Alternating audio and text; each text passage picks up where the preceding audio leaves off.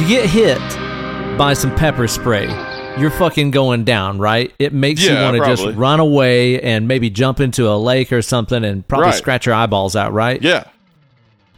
If you ever get hit with a salt and pepper spray, though, does it just make you want to shoot?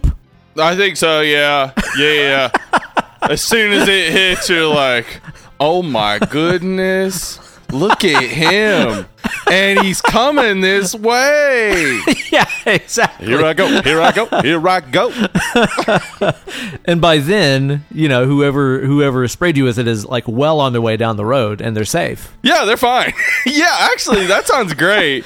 Because, like, nobody's actually being hurt by the person who's now shooting. So, all right. Yeah. I love salt and pepper spray. I'd buy that. What happens if you get hit with, like, a lemon pepper spray? Do you just find yourself suddenly at a dinner table with some boomers eating some dried-out chicken? I don't know. You know? Yeah. What's going on here? That's probably what it is. And you bite into it, and you're like, I mean, I guess it's kind of like lemon.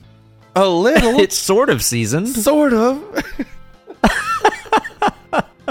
All these possibilities and more we will be debating on the newest installment of Dead and Lovely, the podcast with the host with the most. It's me, your good buddy, Uncle Ben. And me, Hollywood Steve. And on today's episode, spoilers, we're just going to be hate-fucking the shit out of Halloween Ends because it sucks. That's not true. We're going to say some nice things, and then we're going to hate-fuck the shit out of Halloween Ends. Oh, my God, dude. I'm telling y'all, like, this is... God, this movie, dude. This fucking movie. I tried. I tried. I don't think I've ever taken so many notes in my life. Yeah. Dude, I put, like... 5 or 6 pages of notes down, and most of them are just questions I have about this fucking movie. Yeah. I mean, listen, going into this, I knew it was going to take a lot of effort. I put in all the effort I could to try to understand this movie and enjoy it, and I found some good things, but mostly I, like you, walked away with just questions as to why it had to be this way. Well, if you want to get straight on to us questioning the very fabric of this film, you can use the timestamp in the podcast description. Before we do that, we're going to shoot the shit and crack a beer and enter the preview palace and all that good stuff like we usually do here in the Halloween season. What a perfect time to be doing a Halloween movie. Are you getting into that Halloween spirit out there in Portland? Yeah, sure. I mean, it's... Boy, we had like a major change to our financial situation recently, so things are it's hard to feel fully festive, but we're still, you know, watching a lot of horror movies and Halloween related stuff because, man, kind of sometimes if things are going wrong around this time of year, the only thing you got to hold on to is Halloween. So hold on to Halloween, we say. That's right. So, yeah, we've been holding on to Halloween, watching a lot of cool stuff. What have you been up to?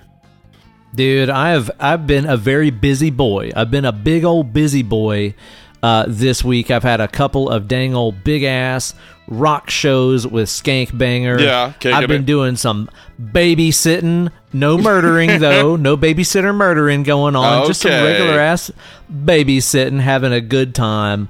I have been doing some house sitting, some dog taking care ofing for some friends. Did you murder the house? It has been a whole lot of... No house murdering at all. No, none of that. Nope. All right. Left it unkilled entirely. So, yeah, it's been busy, man. I'm hitting the ground running here. Got to get home and do some work and stuff before I go on a little weekend trip and stay right back on that grind. I've also had time to watch a few things that are getting me in the dang old Halloween spirit. We watched a motherfucking child play dose over here, man. We watched old Chunky there in the toy factory, just causing all kinds of problems with that little boy who's in a foster care with his fucking hippy dippy yuppie dipshit foster family talking about sushi and free range eggs and stuff. Woo! I still like the movie, though. I still think it's pretty good. It's good, yeah. Three is bleh, but man, you got to get to. Have you seen a Bride of Chucky or a Seed of Chucky? Nope, I've never. You need to. Those are good movies, I think. But yeah. All right, part two's good. I like part two. Well, I think Kate and I are going to try to get around to them this Halloween season, so awesome. Hopefully I can report back with my findings on those. We watched a Sleepy Holler. It wasn't awake holler. It was dang sleepy. Yeah, they like to nap around there. Was it still all gloomy and cool looking? Hell yeah, it was. I still really enjoy that movie. Me too. I dig the vibe. I dig the atmosphere. We did it on the show a couple of years ago, and it's like, you know, I still watch that movie, and I'm like, this entire family tree business nonsense makes zero sense to me at all.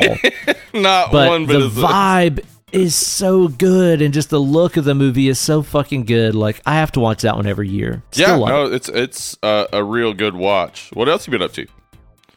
Watching a Halloween Kills to get ready for this one. I'll tell you that. I also rewatched that. Man, we did that on the show about this time last year. If you want to hear our thoughts on that one, go back and give that one a spin. I'll talk about it more as we get into the movie review portion for Ends. I don't like it, although I think I like it more every time I watch Ends. The more I'm like, wow, Kills is kind of watchable. Yeah, I think my assessment of it went up a little bit, and honestly, I feel like there are 15 minutes you could cut and make it a real solid film. But it is what it is. Yeah, it is for sure, man. And dude, we finished watching that Interview with the Vampire series. Yeah, that came out a year or two ago. Dude, it is fucking great. Okay, like, it is really good. I don't know why nobody I know has watched it and ranted and raved about it. I thought it was really killer. I'll name two other vampire things you've said the same thing about this year. The Voyage of the Demeter and Renfield. Because you love vampires. You want to kiss on them. I'm one of them dang old fang bangers, ain't I? Mm-hmm. Yeah. You know I is. Yeah, I'm interested in this show, though. Man, it's great, dude. Like, it's fucking gorgeous. The acting performances in general are good. Like, I talked last week, I think, about how I wasn't sure about the chick that came on. She gets better, though. She actually does. Like, her performance and stuff improves. And dude, especially the last episode, like last episode, Kate and I were both just like, oh fuck, didn't see that coming. I really hope they continue it, man. I think they already greenlit a season 2, so hopefully that'll come out sooner than later. I really, really enjoyed it, man. If you love gay vampires, this is for you, because they are just gayer than hell, just gaying it up, dude. Hell yeah! If you're looking for your gay vampire fix, there it is. Hell yeah, man. So it's right there waiting on you. I would recommend checking it out. I'm going to recommend I get a beer in my face. I recommend that too. You okay with that? Yeah, you might want to get a beer in your face. I might want to do that. All right. I've got myself a Jackie O's Dark Apparition Russian Imperial Stout, which came to me from our buddy Roger Dean Miller. This is a 12-ounce 10%er. It's going to get right good to me. I actually don't necessarily need a beer. I had a beer while dinner was cooking, and then I had a wine while dinner was eating. So I'm feeling pretty good as is, but I think I need a beer to talk about this movie. I think I get what you're getting at. You know? Yeah. This thing looks dark as night. I'll tell you that, man. What do you say in Russia whenever you're like, beer is dark? How do you say that? Spinning pile driver.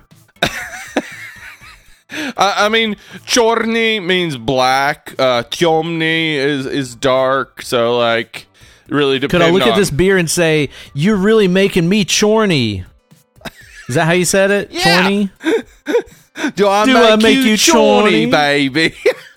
Beery, do I make you chorny? I'm awesome glad powers. We both went there. Yeah. Uh-huh. This is really good, by the way. It has, like, a little bit of, like, you know how some of those super, super dark beers get that, like, almost soy saucy kind of flavor to them. It's got that deep, almost savory kind of taste to it, slightly musty in the best way. Okay. Man, rich, dark, really lovely ass beer. I look forward to getting this into my bloodstream. Yeah, that sounds awesome. I just earlier this week, had one of the local, what do you call it? Deschutes Brewery. Oh, yeah, they're good, man. Yeah, I had, they have a winter ale. I can't remember the name of it, but it's already out, and I decided to pick it up in a pick of six, and man, that thing was nice. I know it's a little early for those flavors, but I kind of already crave them, so I was down with it. Hell yeah. Yeah. You guys getting cold out there yet? We just had like 3 days where it was like 80s, but it is back down to like highs in the 60s. So yeah, it's not hot, but not cold yet. Not terrible. It's just like 50s to 60s each day. Kind of perfect. Nice. Yeah, kind of perfect. That's kind of how it is here too, where it's like by daytime you're cool wearing a t-shirt and jeans, and by night you can wear that cool leather jacket you got last year and look like a dang Ramon walking the streets. Yeah. Hell yeah. Awesome. Hell yeah. Or the Fonz. You go hang out in the bathroom, call it your office. Yeah, dude. Yeah. Oh man, beating on that jukebox like it owes me money. Yeah. Having STDs. Yeah. So I've been watching some stuff too. Yeah. Including, I watched this entire quadrilogy. I watched the original Halloween, Halloween 2018, Halloween Kills, Halloween Ends. It's a steep hill. It is a steep slope these movies go down. Very steep. Yeah, I would say that like it was the first time I think that I've done that. Watch Halloween, then watch Halloween 2018 as a sequel. That's great. It works. It really flows together. Yeah. Yeah. Yeah. It really does go downhill after that. It doesn't make as much sense. But I think as you said, I think my assessment of Kills went up a tiny bit, but it really is because of my assessment of Ends. Like, I think Ends is so bad that it made Kills look better. Anyway, yeah, that's the thing, right? Yeah. Yeah. But yeah, we're doing Halloween for Hell Rankers this month, so I needed to watch those anyway, and thought, be great to finally see this as it's supposedly intended as a quadrilogy. And dude, that's the thing. Like, I was thinking to myself as you said you're doing all the Halloween movies on that, and I'm like, man, you're in for a world of pain. But then I'm like, actually though, after you've watched Ends, watching 4, 5, 6, you're probably gonna have a pretty good time. At least they're just simple dumb movies. I did kind of think that a little bit, but Ends is only an hour and 50 minutes long, whereas those are all three together, around 5.5 hours. Yeah, I guess so. But yeah, you're right. I was thinking the same thing, just like, oh, those are dumb fun. At least I don't like them, but they're not causing me so many distressing like questions scene to scene. Dude, and at least you're gonna be happy to revisit Big Cookie Woman. Come on, I'm absolutely gonna be happy to revisit Big Cookie Woman, Michael Myers and the Frankenstein mask and all that stuff. Ooh boy, what a fun time! Oh shit, and you get to see the Bus-a-Bus, Mr. Busta Rhymes. That's right, Flipmode Squad. That one I am very not looking forward to. It's honestly, bad one. I was kind of thinking leading up to this, I was like, what is the worst Halloween movie? Is it Ends? And I was like, man, Resurrection is just, it's so bad that it's bad. Yeah, I can't wait till, because like every time we do this for the Patreon Hell Rankers, it surprises me. Like movies, when I start like assessing them in relation to each other, it's like, I guess I liked that more than I thought. Just happened to us with the Conjuring movies, with The Nun. It just kept falling up the list because nothing else was as good as a movie that isn't good. Dude, falling up the list is exactly how to describe it. Yeah. So, yeah, I'm not sure. I'm very interested to see where we land on it. But, so yeah, that was interesting to watch too, though. That just watch to see it as a quadrilogy was very interesting because you can tell how much thought was put in between Halloween 1978 and Halloween 2018, and then you can tell where it goes awry. We'll talk about why momentarily. Yeah, we will. But dude, like watching 78 to 2018, it is a similar kind of vibe to watching, well, in a lot of ways, watching Terminator to T2, where you're like, this is a logical arc for these characters that have been through the events of the first movie. It kind of makes sense together very well. Yeah. And like the update and like the feel and all that stuff all makes sense because of, you know, it's been 40 years, things have changed, etc. Like, the overall, like, tone is still similar to the original, which is where, you know, it gets off the rails. So, but yeah, we watched some other stuff that's un-Halloween related, including Basket Case 2, which, watch it. If you haven't seen Basket Case 2... I haven't. It immediately made me want to watch Basket Case 3. The effects are fun. I don't want to say too much. It's silly, though. It's a silly fucking movie. Dude, the OG is just a grimy 80s New York piece of shit, and it's a lot of fun. What is the little dude in the basket's name? Belial, that's right. That's all he does is go, well, I can kill people. He hit the gym in between 1 and 2, so he's buffer now. Shit, yeah, man. He's been getting his essential proteins in. That's right. Gains. Uh-huh. So, yeah, Basket Case 2, I think, is well worth a watch. It is silly, though. Us. Rewatched Us. Nice. Man, I'm telling y'all, and this is not in any way a negative statement about Get Out, but I just don't think the majority of people get Jordan Peele if Get Out's their favorite Jordan Peele movie. It's Nope for us, easily. Really? I mean, I like Nope a lot. Like, Us has some cool stuff, but man, the logic falls apart for me. Not me. I don't see where I need to watch it again. Yeah, I've not watched it since we did it on the show. Like, maybe if I can just watch it as a purely, like, separate yourself from thinking that this is a logical story, just kind of look at it as, you know, allegory and so on, maybe I'll enjoy it more. I don't see a lack of logic. I don't see what people are talking about. I don't get it, but whatever. I think that Us is number 2 on my list. Nope is number 1. And Get Out's number 3, but not one of them is bad. All of them are great. Sure. Yeah. Then also watch the WNUF Halloween Special. Came out in about 2013. Now, is that a wrestling division I'm not familiar with? Is this like CCW? No, kind of thing. No, it is. Those are the call signs of a television station. WNUF. It is set in 1987. And made to look like a local news broadcast and Halloween special, shot on VHS, and then like retaped several times on VHS to give it that real shitty feel to it. And it's great. It's a bunch of like fake commercials and you know, it's a horror comedy.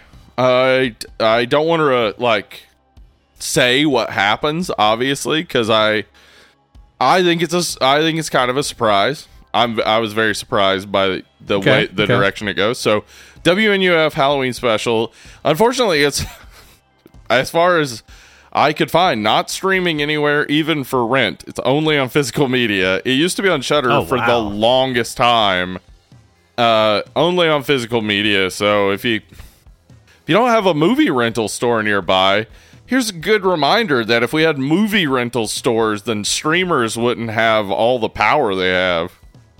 True. If we were all like going to Blockbuster, Netflix couldn't, you know, not pay their writers because they'd have to be releasing their shit on DVD and paying them for the, you know, royalties. I see. Yeah. So let's bring back movie places, not Blockbuster. I know they had that Blockbuster documentary that everybody was jerking off about a few years ago. Blockbuster sucked. But local movie stores are always better. Stores rule. Movie Madness here in Portland is the best. It's the best movie store I've ever been to. Every place needs a local movie store. We need them back. Now, are you watching these Halloween specials for any particular occasion? Perhaps for another podcast? Yeah, for another podcast named Legacy of Brutality. That's right. Anna and I are talking about the history of Halloween specials, which we actually are having to separate into two distinct periods because there's a whole period from the 1930s to the late 70s that's all super interesting in like the development of like how all these Halloween episodes and Halloween specials came to be. But gosh, there's an explosion in the 80s, 90s, etc. that we just couldn't even try to throw into one episode, so it's going to be its own episode because, man, there are so many 80s. Do you know how many 80s and 90s Halloween episodes and specials there were? It was like every single show. Every show had a Halloween episode. Totally, man. Yeah. But yeah, so yeah, we've been watching. I actually watched the other day the Ozzie and Harriet Halloween episode. It's from 1952. It is their first season. And it's one of the first like television Halloween episodes. And it is truly, they're explaining to people what Halloween is. Like, it's so interesting. It's almost like an infomercial for Halloween parties. Holy shit. Okay. Anyway. So yeah, that's the reason why we did that. We actually covered it for a Patreon episode for Legacy of Brutality. Go become a patron on that. We have an episode every week on the Patreon over there, patreon.com/Legacy of Brutality. We also watched Studio 666. Dude, I adore the Foo Fighters, love Dave Grohl, have somehow never watched this, and I don't know the fuck why. I think it's like, you know, like it came out, and then about the time that it hit streaming and stuff, it's kind of right around when Taylor died. Yeah, I know. Yeah. And I think I was kind of like, this might be sad to watch this now. I think that's possibly why I've put it off. Is it good? I've heard it's fun. It is fun. I think it's a little long, especially considering that most of the Foo Fighters can't carry a scene for too long, other than Dave Grohl definitely can. He does great. And I'm sure he's just Dave Grohl on camera. Yeah. That's it. Like, that is exactly it. And Taylor's good. And fuck, one of the other guys has a pretty good like storyline with Whitney Cummings, who is their neighbor. It's fun. It's funny. I feel like it's long, but the effects are practical. Fucking killing it. That's awesome. And yeah, it's got some really good gore and kills and stuff. And I think maybe because they're like recording an album, maybe some of the music stuff might appeal more to you, because there's definitely jokes in there that I was like, I know this is a joke. I don't know. I don't get it. I don't think exactly the way they intended. C7 instead of C major 7 has the 4 chord. Are you kidding me? Totally. But yeah, you should check it out. I think you'd like it. Also, watched a movie called All Hallows Eve. That is the original anthology where Art the Clown appears. Written and directed by Damien Leone, who does the Terrifier movies. It's an okay anthology. It's not like strong throughout, but it's got practical effects and really cool creature design. So like, it's not boring. I definitely would recommend it for Terrifier fans. Like, you need to know your boys' background, though the anthology isn't exactly canon, and Art the Clown's played by a different guy, but still, it's very Art the Clown. So if you Art the Clown just reminded me, I watched an anthology called All Hallows Steve that was about you. Oh shit! And every segment was crazy, dude. There was one guy that there was a slasher that killed people with a hammer and a sickle because he's one of them commies, one of them pinkos. Yeah, I love it. Yeah. And then in the next segment, there was a guy that inherited a haunted podcast mic, and it was like crazy. Yeah.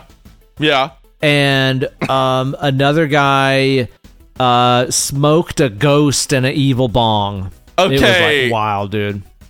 That's a perfect segue to the other thing that I watched, How High, where they smoke a ghost several times. No way. Are you serious? Yeah. What? Yeah. I just made that up. No. Okay. So Method Man grows some weed with his friend's ashes, and every time they smoke the weed, his friend's ghost appears. No way. And that's fucking awesome. That's how they get into Harvard, because every ghost can get every answer to every question, because they can just talk to people who know. So. Amazing. Okay. Makes sense. You should check out How High if you've never seen How High. I mean, Method Man and Red Man are really great. It's fun. I very much enjoyed it. Nice. Also watched that new movie with Kieran Shipka of Black Coat's Daughter and the new Sabrina. Called. Dude, I saw you post about this, and I've never even heard of this. Well, tell me about it. Just came out a few days ago. It's called Totally Killer. I don't want to reveal too much because I went in pretty blind and was surprised by the twist pretty early on of what was going on. Okay. It reminded me of a few movies, but it was also fun. I wouldn't say it's like original entirely, but it put together elements of other movies in an original way. So that is something I very much enjoyed. Comedy, the comedy bits are good. The gore's good.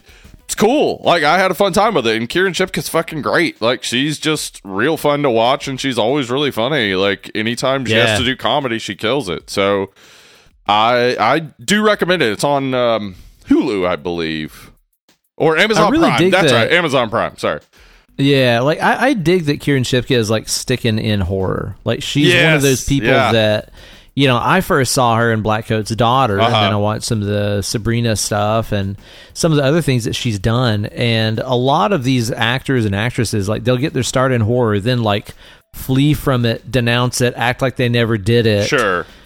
But, like, actresses like her and, what's her name in Ready or Not? Oh, yeah. That's so good. The Babysitter. Samara Weaving. Yeah. So many. They're keeping it real. Chloe Moretz, like, she is in horror movies all the fucking time. Yeah, there's all these, like, great, Jenna Ortega, like, great young actors and actresses that are, like, just huge horror fans in a way that, a couple decades ago, actors just couldn't let their career trajectory go that way. But now you can. Yeah, now you can totally do that, and it's just cool. Yeah, it's not a stepping stone. Like, it's a legitimate career now, which I love to see that kind of shit. Also on Friday night, we watched a movie called Blades, which is about a killer lawnmower. Wait, not about a vampire? No. That's a blade. This is a Blades. So, plural. Yeah. So it's several killer vampires who were killed and became a lawnmower, maybe? I don't know. Okay, count me in. This sounds okay. But yeah, it's a killer killer lawnmower trauma movie. It's pretty silly. Seemed to be like trying to cash in on Caddyshack, I think, a little. What? And also it's a Jaws ripoff simultaneously, so like... That's a lot. Yeah. And then also on Sunday night, on the old Ice Cream Sunday, we watched a movie that is based on a property by R.L. Stein called Zombie Town. It was bad. Wasn't no good. Dude, the cast list looked good. I saw you post about that, and I was like, damn, this cast is banging, but the movie sucks? You say that because you saw two names, Dan Aykroyd and Chevy Chase. The rest of the cast list, no. And then not also, so much. Who wants to see Chevy Chase? Who? Yeah, that's fair. Yeah, he sucks. But Dan Aykroyd was in there, and he was doing Dan Aykroyd stuff. It's not like Goosebumps. You know, it's not like, it doesn't have that same charm to it as some other R.L. Stein adaptations, it really did feel just kind of like, oh, people like R.L. Stein stuff. Let's just find anything to adapt. Let's put a YouTube personality in here. It was no fun. I know it's supposed to be for kids, but the thing is, we just did Ernest Scared Stupid recently, and like, when you're talking about, oh, a movie's fine, it's fine that a movie sucks because it's for kids. It's like, no, like, it's fine that the movie doesn't like go too far out of its way to be realistic or whatever because it's for kids. But a movie could still be quality and be aimed at children. They don't, you don't get away with making shit just because you wanted it to be for kids. Anyway, yeah, totally, yeah. So that's not great. Don't recommend. But yeah, that's what I've been watching. Damn, that's quite a bumper crop of flicks right there, man. Dude, I'll tell you one more funny thing that happened to me today that I have just been mulling over, and I think I finally came to a conclusion about. You ready for this? Yeah, let's hear it. So earlier today, Kate and I were rolling down Kingston Pike, which is kind of one of the main drags of Knoxville, Tennessee, that's right, one of the main roads where there's a lot of action happening. And we were at a stoplight, little two-lane road, and like we were in the left lane, there was like a car in front of us. In the right lane, there was like a car and then this huge truck, right? Okay. Now, this huge truck guy, I look over there and I see him, and he has like his window halfway down and he's like ashing his cigarette out. And like I see that he looks over and sees our car, and then he's like, I really want to get in that lane. I want to be over there instead of over here, right? So he starts edging forward, even though we're at a red light and everybody's stopped. He's edging forward and cutting into my lane. Okay. Like hardcore cutting into my lane. Right. No signal, no motioning, like, hey, I need to get over here, whatever, like nothing. And so like the light turns green and this guy is on it like it's fucking Mario Kart, like mashing the gas like immediately. Yeah. And he so aggressively cuts over into my lane that, like, if I hadn't hit the brakes, he absolutely would have sideswiped my car. Uh-huh. Like, this guy was just on a fucking mission. And I know he saw me because I fucking made eye contact with him for a second as he looked at my car while ashing his cigarette out, right? So he nearly sideswipes us. I hit my horn, and then he flips me off. Wow. I feel like that is every day here in Portland, and that's what you say, yeah. I'm sad to hear it's infecting other towns. Infected, dude. Yes. It's the curse of Michael Myers. Yeah. So here's the thing. So like, all I did is hit my horn because this guy was driving very badly and almost wrecked my car. Right. And he was like, "Fuck you! I'm driving bad here," you know. Mm-hmm. And so I like flip him off back, right? Because I'm like, "Well, fuck you then." Uh huh. And he's like riding in front of me for a minute, and dude, he starts motioning out his window, pull over, like, I'm gonna fight you. Yeah, I'm going to fight you at 1:30 p.m. I cut you off. Uh-huh. Because you hit my horn after I drove really badly and flipped you off, right? Right. Mm-hmm. So like, I have to ride behind this guy for just a second, and he keeps motioning like, pull over. And he kind of like takes a side street and motions for me to pull over behind him. Right. And like, I have places to go and shit to do. I'm like, fuck no. Like, I'm not going to go get in a fight because you drove badly, idiot. Right. So I just continued on my thing. And Kate and I talked about like what an asshole this guy was for a while. But then I got to thinking about it later on. And what if the guy was trying to tell me like, hey, pull over. Let me meet you in this parking lot. I realized I drove really badly, and I just want you to hand me a really good spanking. Like, what if I would have followed him into that parking lot, and he just puts the truck bed down and just, like, bends over, drops half trowel and just exposes that little bottom and is just like, you're gonna I did a bad thing, sir. Ass red for what I did to you. Yeah, exactly. What if it would have been like that? Maybe that's all he was trying to say. Don't hold back. I really deserve it. I've been a bad boy. me and my big old truck did a bad, bad thing. And then you find out. Maybe I misread that. He does this all around town. He goes around cutting people off. And then they're like, oh, no, oops, pull over and spank me. This is like his thing specifically. Yeah. I get it. I mean, I get it. That makes sense. Oddly specific fetish, but this is just what this guy is into. That's it. I might have missed an opportunity to, just help a guy have a good time. Yeah. He would have went home that night just like, you know what, honey? I think I'm not going to cut anybody off tomorrow. That's how good that spanking was. Because of me? Yeah. Dude, I'm really picturing the guy. Like, he fucking pulled off into the first parking lot he could find. Uh-huh. And he's, like, excited. Like, his hands are shaking. He's, like, undoing his belt and stuff. And his eyes keep darting up at his review. Like, where'd he go? Oh, he's got to spank me. He's got to spank me for the thing I did. How long did he wait before he buckled his drawers back up and just went home? It might have been sad. Just disappointed. I bet, honestly, on his way, he may have accidentally cut somebody off and they honked at him and then pulled up next to him and like, you want to go, buddy? And he was like, nah, I don't. I'm not feeling it anymore. It's not in the mood anymore, really. No. Damn. I might have missed out. You might have. It could have been the best thing you ever done. Good Lord. This beer is really tasty, by the way. Awesome. I've been sipping on this thing the whole time, and it is a fucking delight. I will tell you that. Groove is in now, Steve, I'll tell you this. One thing what I noticed about this movie is how if you're Marky Mark and you got that alliterate ass name. It's alliterate as hell. Mm-hmm. What are you, illiterate?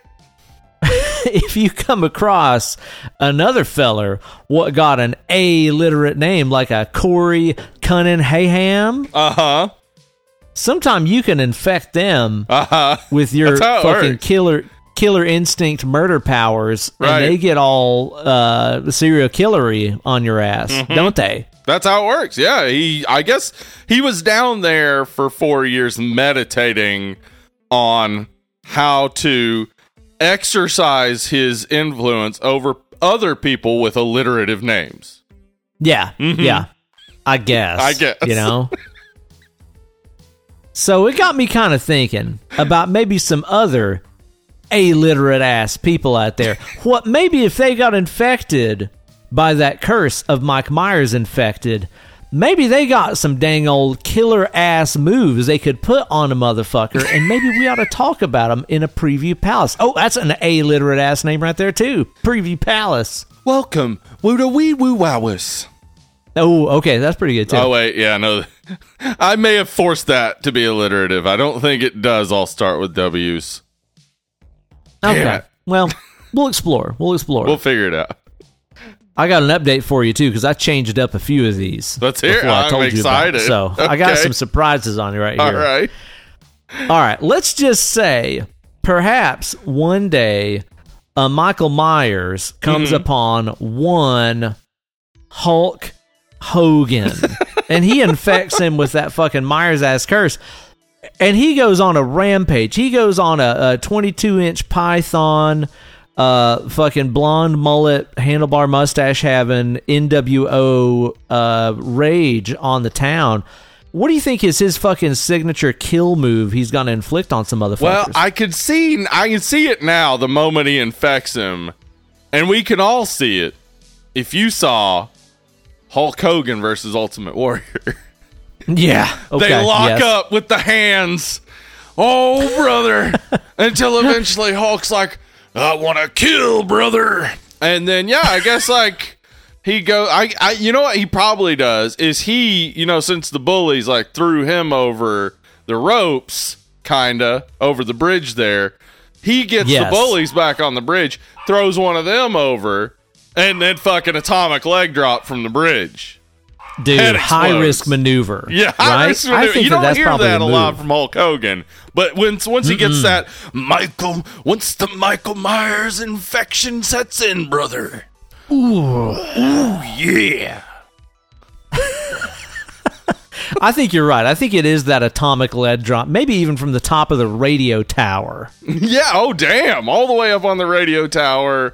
Yeah, I you know what? That's right. He's up there. He's up there with Allison. He's like, oh, do I love you, Allison? Oh, brother. And then, like, he sees the radio DJ guy who is yelling at him, like, get off my tower. And he's like, nuh-uh, leg drop from the tower. Nothing but net. Could be that. Yeah. Damn, that is fucking brutal. All right, let me ask you this. Maybe whenever Michael Myers is on the run, rather than going and hoboing out in a dang old sewer tunnel. Yeah. Yeah, sewer cave, whatever the fuck that is. Maybe he finds an old, abandoned, once glorious place for family entertainment, a Showbiz Pizza. Okay. And he finds one Charles E. Cheese, a.k.a. Chuck E. Cheese. Wow. Charles Entertainment Cheese. Where a kid can be a kid. Yeah. Damn, I'm talking about that pizza rat. See, I think whenever that name pizza casino rat, he gets infected by that Myers curse, I think he goes to bubonic plague and about everybody he can find. Oh, I think he goes, that's his first move. Yeah. Plague pizza. That's his move, is a plague pizza. Yeah. Yeah. A large rat appears at your door wearing a Michael Myers face. Mask, and he's got a pizza, and he hands it to you, and you're like, thanks, large rat, and you eat it. Plague. You know what I can see happening? I can see it happening where he's got your pizza that you ordered, and he's got it at the top of the ramp, and he's just damn old skee-balling rat turds onto your pizza, just rolling them up a ramp. And he's aiming for the 100 in the corner. He's just trying to get him up in that corner. Yeah, that's where he gets you. That's right. That's right. I'm pretty sure that's what's going on there. Damn. Charles Cheese, an illiterate killer. Illiterate as hell. Let's hear some more Boucher. Bobby Boucher. I'll tell you what about Bobby Boucher. That guy, he does two things. He loves him some water, and he tackles people. He does that. Guess what's going to happen to you if you happen to run across Bobby Boucher after he gets Michael Myers? He's going to tackle the shit out of you, and then he's going to waterboard you till you die. That just makes sense. I also love how this entire premise is built around something that isn't even necessarily confirmed in the movie. Mm-hmm. That you get like Myers cursed-ish, but it's kind of there, so it's close enough. It's in there, and we'll get to it when we talk about the movie, but I think it's like the only explanation of what the hell's going on, but yes. Oh my God, man. I think you're right, though. I think that Bobby Boucher, he gives you the hardcore mega tackle, and once you're on the ground, you're just getting waterboarded with that sweet, sweet H2O. I think you're going down for the count after 100%, that. 100%. Sure, man. Mm-hmm. Now, what about if you ran into one Pedro Pascal? Oh, damn. Uh-oh. Well, what's he going to do to a motherfucker? There's a few ways this could go. I got one. As we know, he's played a very good fighter in a Game of Thrones. He's played a very good fighter in that Grogu show. Yes. So I'm guessing he's a good fighter. But what we also know about him is he's damn good looking.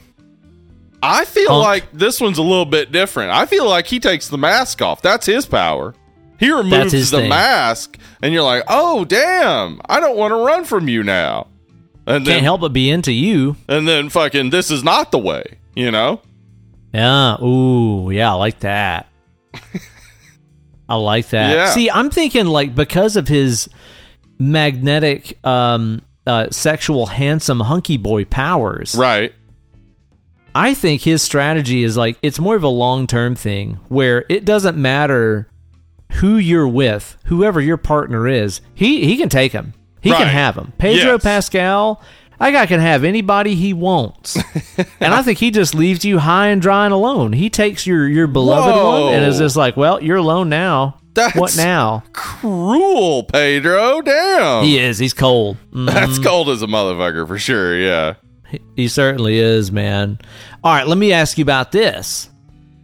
What if maybe The power of the Myers curse lives in a vibration. I'm talking a good vibration. And it infects the power of one Marky Mark. Oh! I thought you were talking about the Beach Boys, as they're also. Oh, okay. Yeah. But yeah, Marky Mark. I didn't think about that. I mean, Beach Boys, that's easy. You listen to In My Room and you kill yourself. That's really easy how that works. But Marky Mark, how about that? Marky Mark. Well, was Good Vibration Marky Mark? Yeah. Good Vibration. Okay. Yeah. I started making that joke and I was questioning myself like, no, you were right. Did he do that? Okay. Yeah. Good. Yeah. So Marky Mark. Well, you're never going to wake up as early as he does. So like he's got you. You know? Yeah. He does have that early ass routine, right? Yeah. So here's how I'm thinking this will go. You ready for this? Sure. Now, if you're an old school Marky Mark fan, such as we are, back to his days with the Funky Bunch, you'll remember that his sexy boy, hunky boy claim to fame was dropping him drawers, right? Yeah, that's what he had going for him. He'd drop him paints down. Mm-hmm. He'd be like, here I am dancing with my pants on. Oops, dropped them. And apparently that worked, I guess. Yeah, apparently. I think he drops his paints, and then he reaches over to you and just grabs you by the skin of the hips and rips all your skin down. Oh, shit. Yeah. Oh, that's brutal. Wow. Bad vibrations. That's what that's called. Bad vibration. Ouch, my leg skin is at my ankles, you say. Damn. That is brutal. That old dick skinning, if you ain't careful. Fucking skin that dick. I feel like the dick and balls would, like, all that skin would go with it, right? Like, now you just got yourself a pair of man pants. Yeah. Real skin trousers. Yeah. Nice. That's what happens, man. Bilbo Baggins. Oh, damn. Shit. Maybe fucking Mike Myers hides out in the dang Shire while he's recovering after he's recovered all of his powers because he gets his powers from murder. What the fuck ever. We'll talk about that in a minute. Maybe he's hanging out in the Shire. He finds a Bilbo bag. Right. And is just like, oh, I Myers'd you, he says.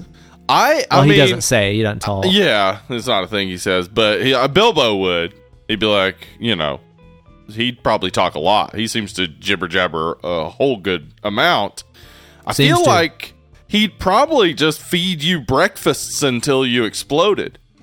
I think that's what happens, right? You get fucking second breakfast. You get elevensies. Yeah. Elevensies. I mean, damn, dude. You are so full of dang sausages and tomatoes. Yeah. You are just about to bust.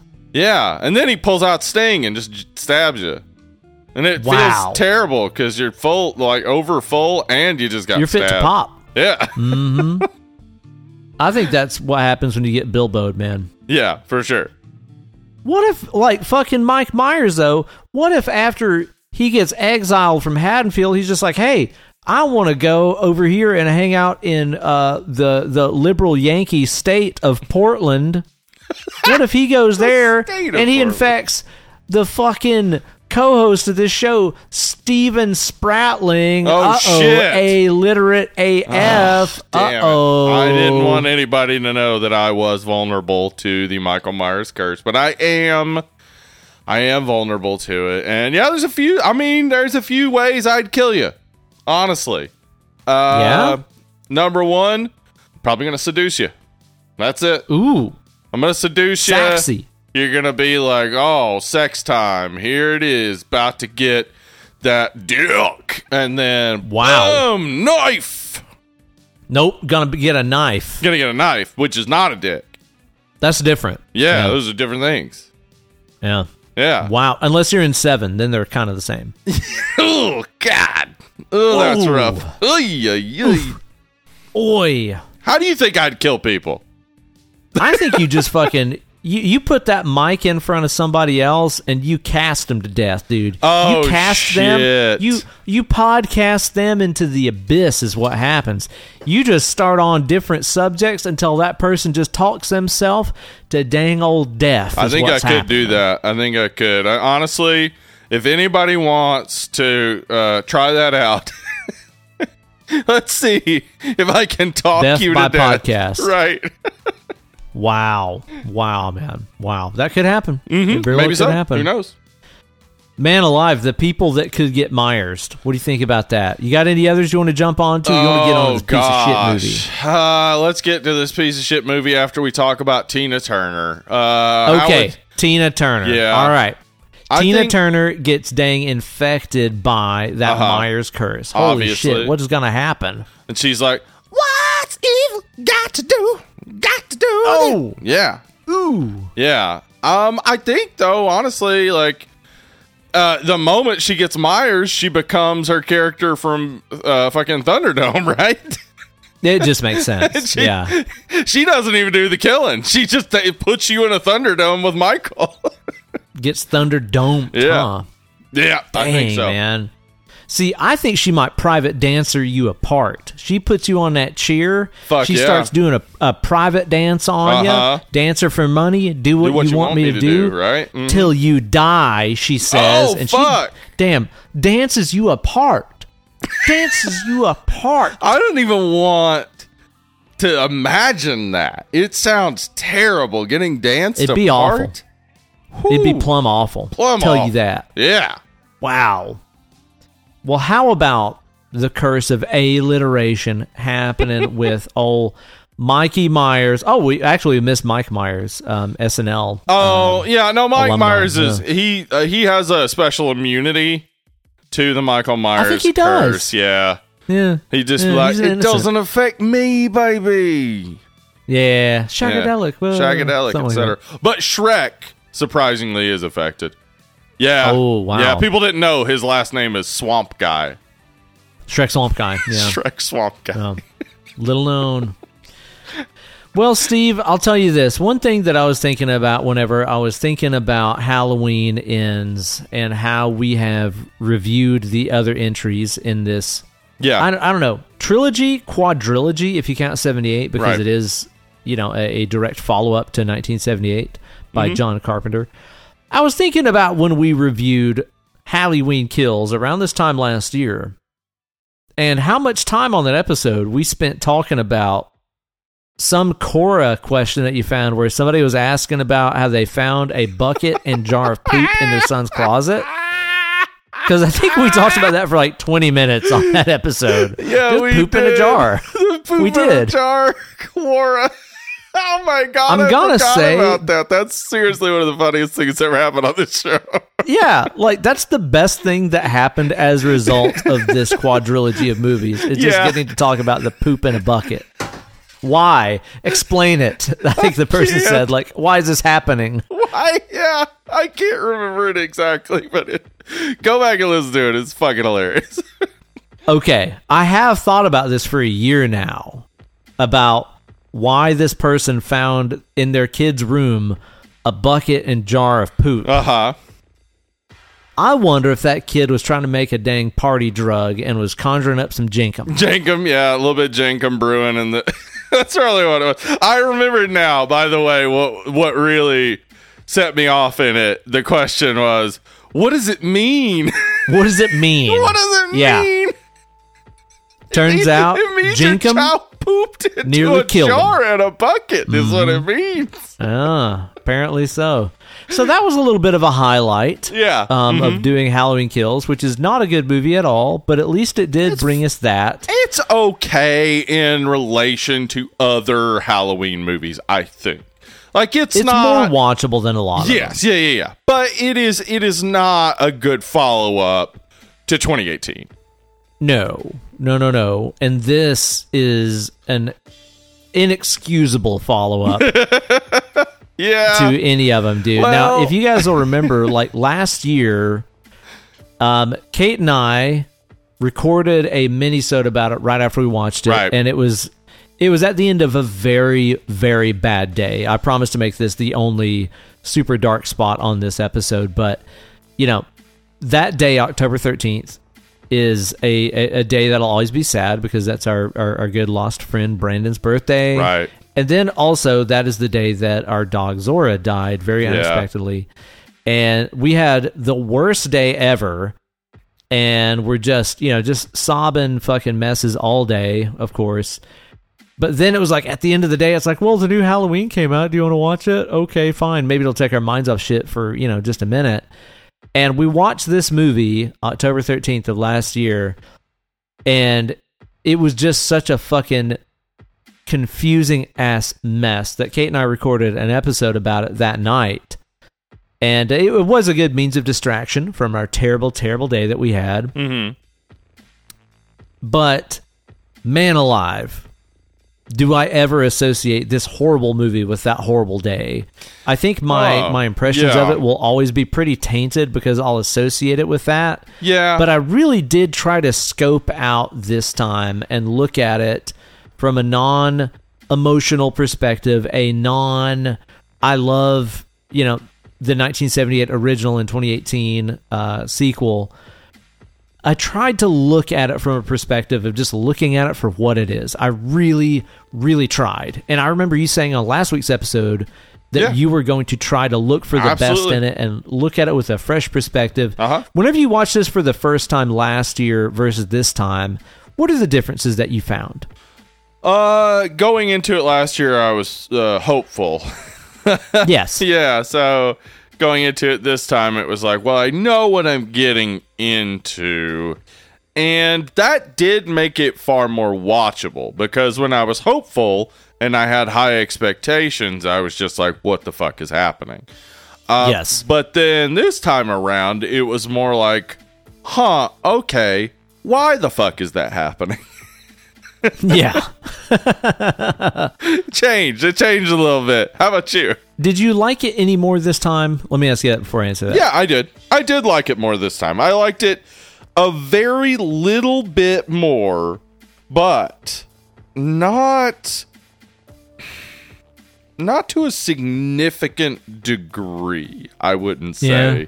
Because what I found in it was, I see what they're doing with, like, you know, grief and talking about how, like, you know, trauma over generations begets more trauma and traumatized people harm one another, etc. All those things are kind of there and are following up from stuff that they were talking about in Halloween Kills.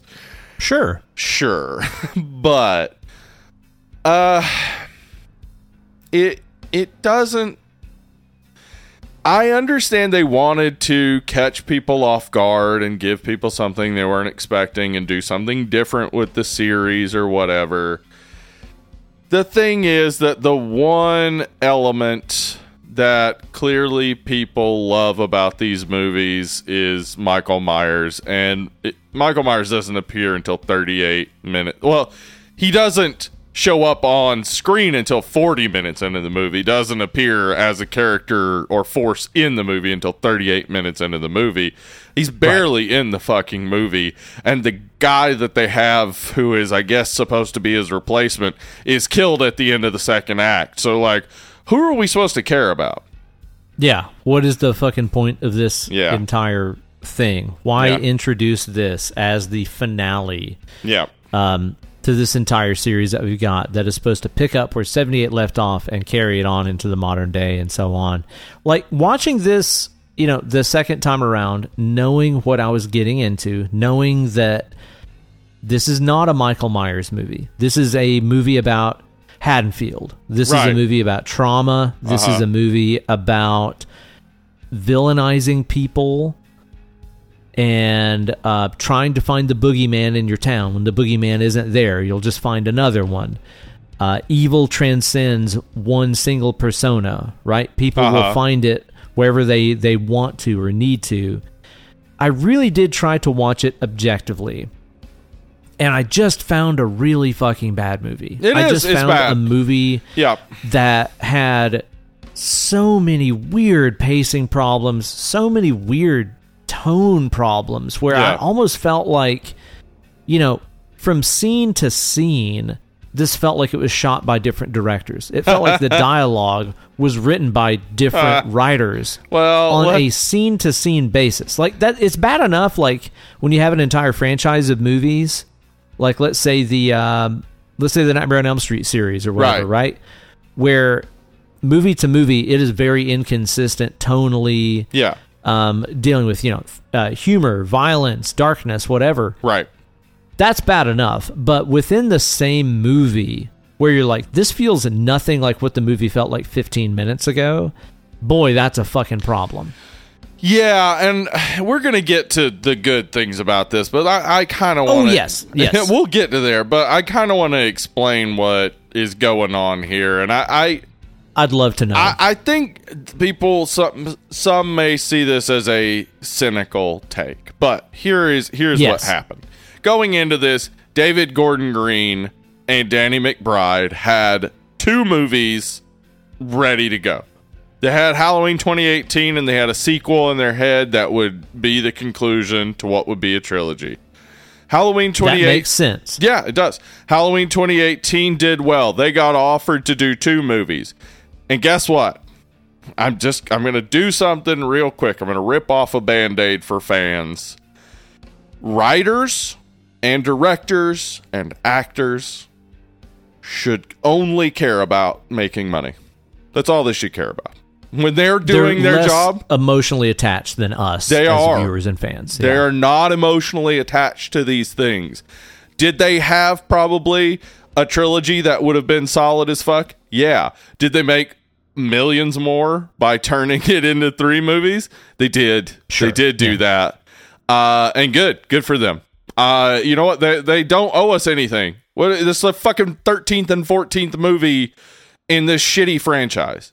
They don't owe us anything. In a franchise that, yes, has been around our entire lives, and you think about Michael Myers, and you think about Halloween, and you think about the jack-o'-lantern, and the white mask, and the butcher knife, and all this shit, but you're forgetting that most all of these movies are fucking terrible. Yeah, they're pretty terrible, and the only responsibility any of these individuals have is to make money for themselves and get it. Please, get it from those corporate bastards. Take it all. I don't give a shit.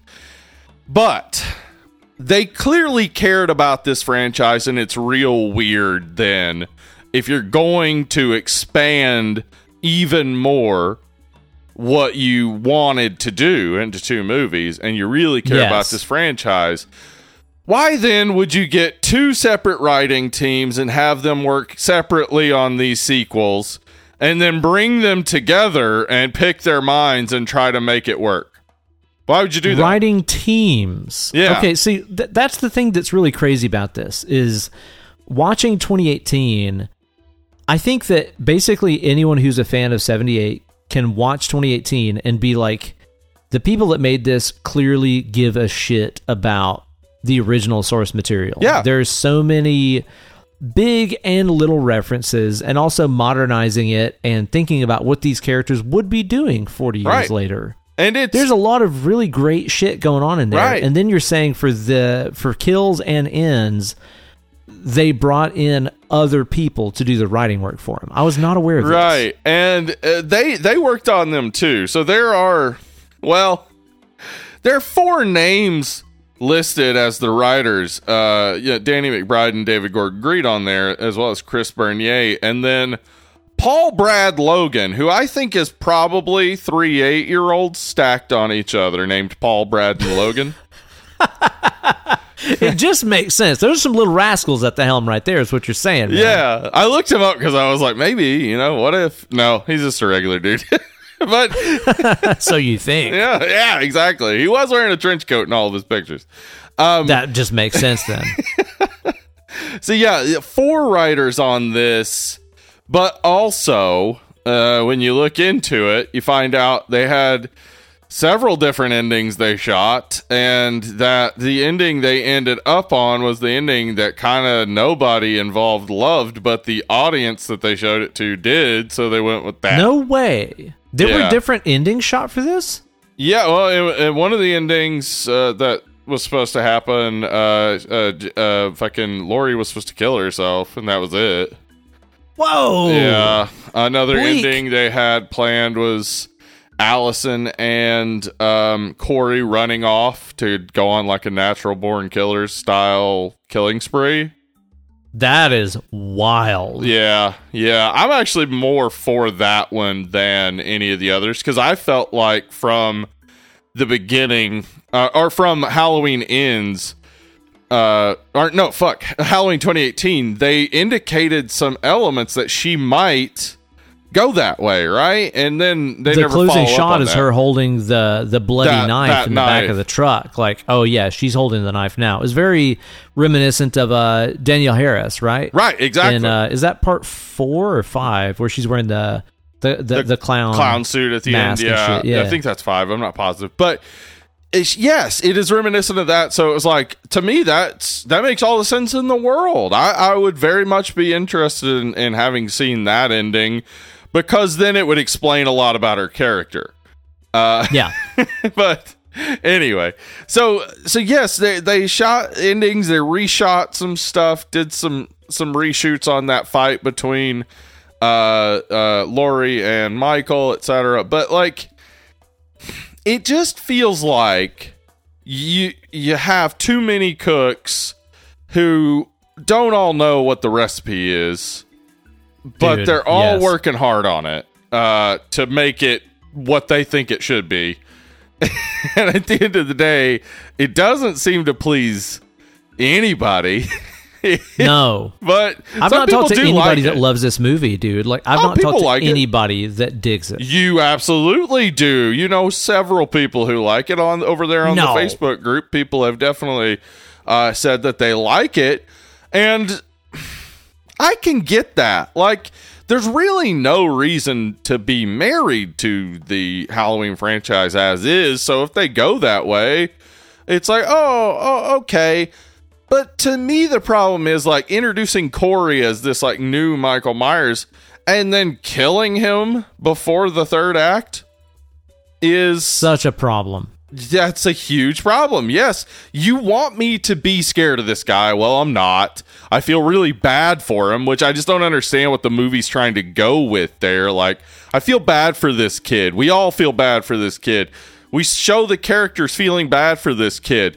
Then one day he shows up and now he's Michael Myers, and Laurie's just like, that kid's fucked up. And everybody's like, fucking that kid, man. Right? Like, I felt bad for him for a second, but now he's fucked up. Like, well, that almost feels like that's like fan service to the Rob Zombie movies, where they tried to make you more sympathetic towards Michael Myers, and then he just goes full Michael Myers and murders a bunch of babysitters and shit.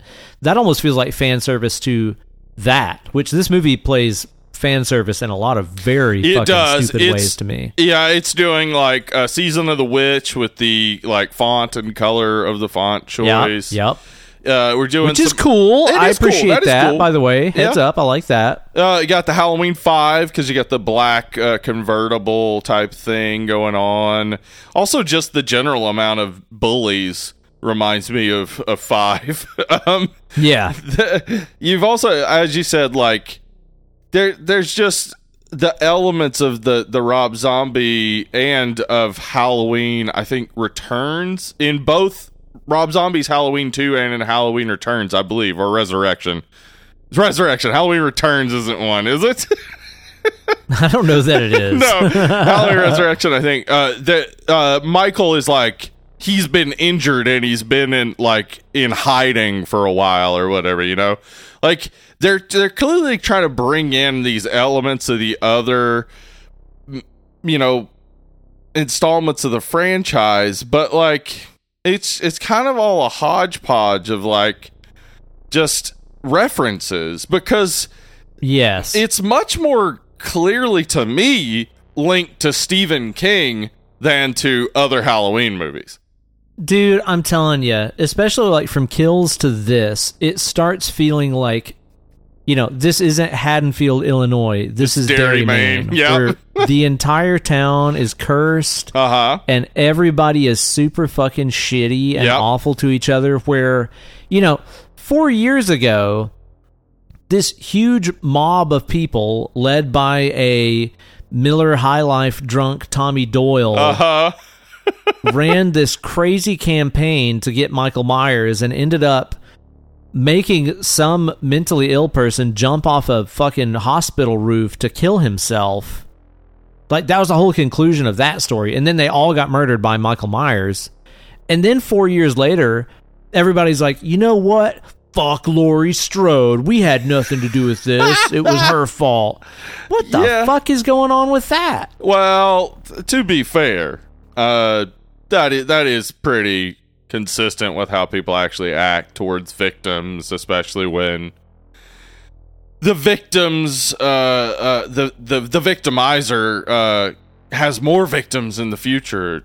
It's weird how victims can become just as ostracized and just as monsterized as victimizers oftentimes, because people just see it as like, you know, oftentimes you brought this on yourself. That's kind of what they're putting out in this one, that she like teased him and like, you know, she tried to get him to do this, which 2018 indicates that she wanted him to get out so she could kill him, but she didn't do anything to make that happen.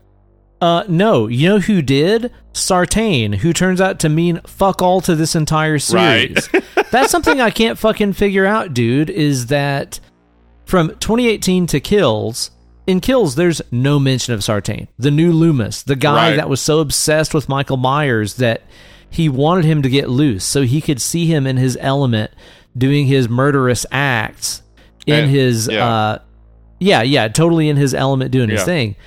He gets killed by Michael Myers.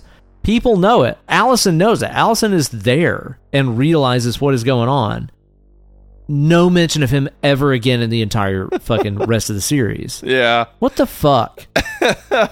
Well, I mean, other than him being shown like dead in Halloween Kills, I feel like maybe they were like, you know, I think we may have talked about this, like, in when we did 2018, like, do you really need a new Loomis, etc.? Like, I feel like maybe they were like, oh, the less we say about that character, the better. But honestly, I like that. I like that this doctor that's kind of the personification of interest and fascination with the darkness, with the twisted mind of serial killers, is what keeps this alive. Like, I kind of dig that in a way. And then this just writes it off. Well, yeah, I mean, Halloween Kills just writes off the entire premise of all of the movies that Michael is interested in Laurie, that he's trying to kill her. And Halloween Kills just says, nah, he just likes standing in that window. Yeah, he loves that dang window so he can look out of that thing. And then this movie... ultimately, it makes Kills pretty useless too, because really nothing that happens in Kills is relevant in this. Like, you could it is because that's the town hates Laurie because, as you said, they for some reason blame her for all the shit they did. I guess, yeah, but you're right. It doesn't make any sense. Doesn't make any sense. Yeah. Well, even like the reintroduction of characters like Lindsay and some of these other characters that we had reintroduced. Tommy Doyle, I mean, he fucking dies. Most of these characters that are reintroduced from the 1978 original that appear in Kills, die in Kills, end up being nothing in this movie. Other than Lindsay is still here to do nothing. Lindsay is now a tarot card enthusiast and owns a bar. Yeah, she is there to do the very important job of Deb saying to Allison, hey, you probably shouldn't be interested in that guy because he killed a kid. And then Lindsay going, you could date whoever you want to date. 20 minutes later, Lori's like, I don't want him dating that guy. And Lindsay's like, yeah, fucking sucks, right? Let's talk to this dude. What the fuck is going on with that? Lindsay's character is no character. They just know that this actress was liked in Halloween Kills. And they didn't show her get killed, so they brought her back, but they don't have anything for her to fucking do. She doesn't do anything. She's great. I do like her. I understand why you bring her back. Yeah, she's good. But why not do something with that? Like, I don't know. Lindsay's an interesting character, too, because Lindsay appears in, like, 5 Halloween movies and has never died. Uh-uh. Like, you don't see that with Halloween characters. But then even, there's so much stuff in Kills that happens that ends up amounting to fuck all. But it felt like it was building to something. Like, the last time that we saw Laurie Strode... she was basically becoming this damn super melodramatic Loomis type character where she was talking about every time Michael kills, he transcends and becomes more powerful. And this is the curse. This is his masterpiece. Like, yeah, those are Loomis lines that Laurie is saying. Yeah, but this movie says that's true. This movie's like, yeah, that's all right. Yeah, that's all absolutely true. Okay, but then what happens with the whole thing that Laurie says, which out of nowhere, for no reason, she apparently knows this. In Kills, she's like, if Michael is going to die, I have to die with him. For one of us to die, the other one has to go. That doesn't amount to fuck all. No, it doesn't. Can you imagine? Okay, just listen. Just hear me out. Can you imagine if Halloween Kills had gone the exact same way it went, except for some reason they don't hound an innocent man to commit suicide, because that just, what was that about? Doesn't even need to be in the movie. Seriously, if you cut it out, it doesn't change anything. Cut that out. Have the part where they all surround him. Have them actually subdue and kill him. Then take him and crush him, and then boom, that's the fucking end.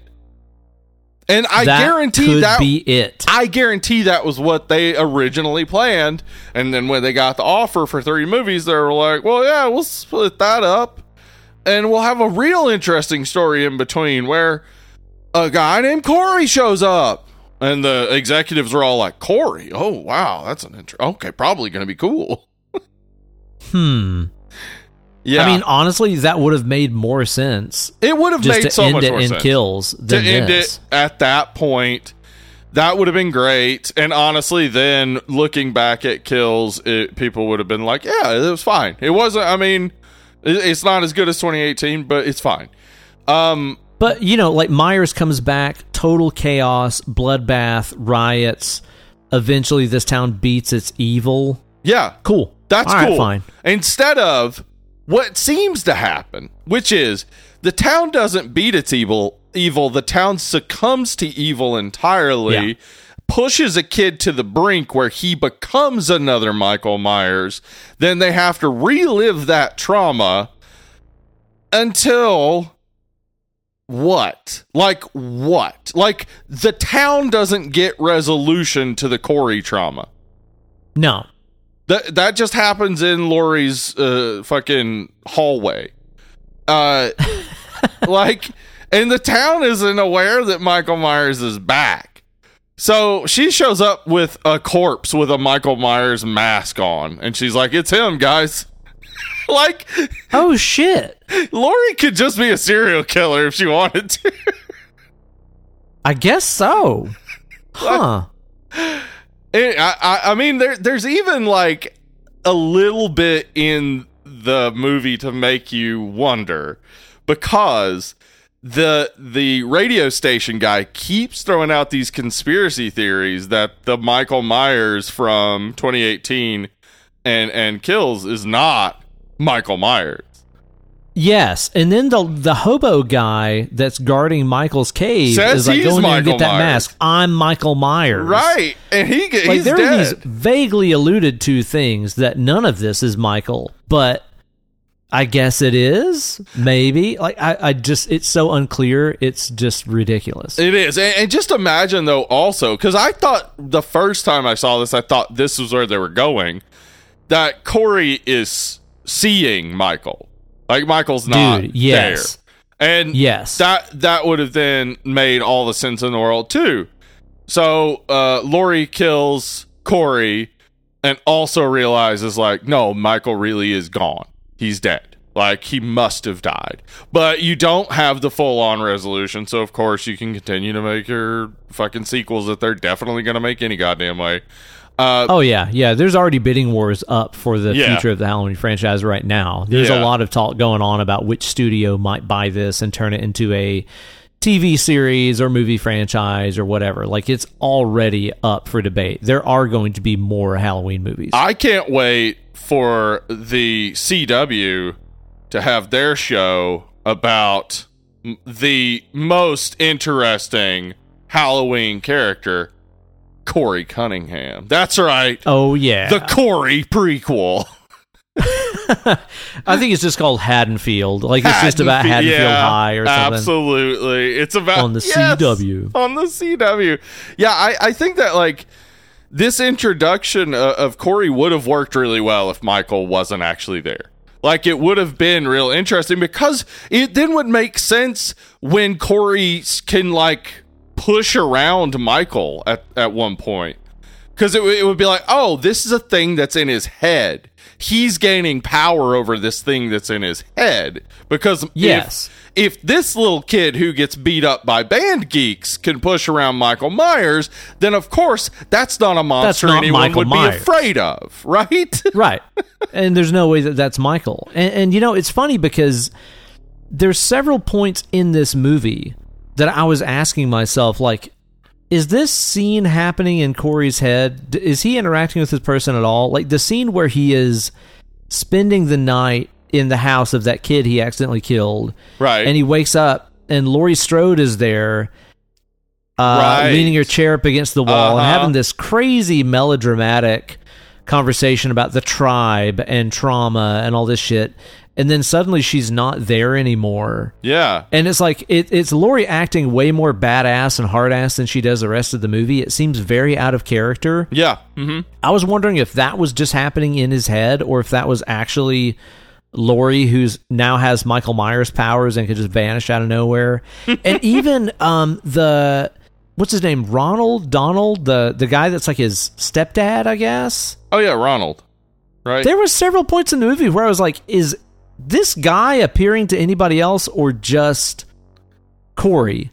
Because it's like every scene that the guy is in, like the dinner table scene with Corey and his mom, they're eating spaghetti and they get into some kind of argument, and then it's just been Corey and his mom in the frame, and then after the mom gets all huffy and leaves the table, the camera pans over to Ronald, who's suddenly sitting there at the table the whole time, and he's like, I hope you find love. Right. I'm like, was he there the whole time, or is Corey imagining this guy? But then that guy gets killed by some other character in the movie, so I guess not. Yeah, I do want to just real quick point out something about that spaghetti dinner scene, and just go back and look at this. It shows the mom's glass of milk, and I'm not fucking kidding you.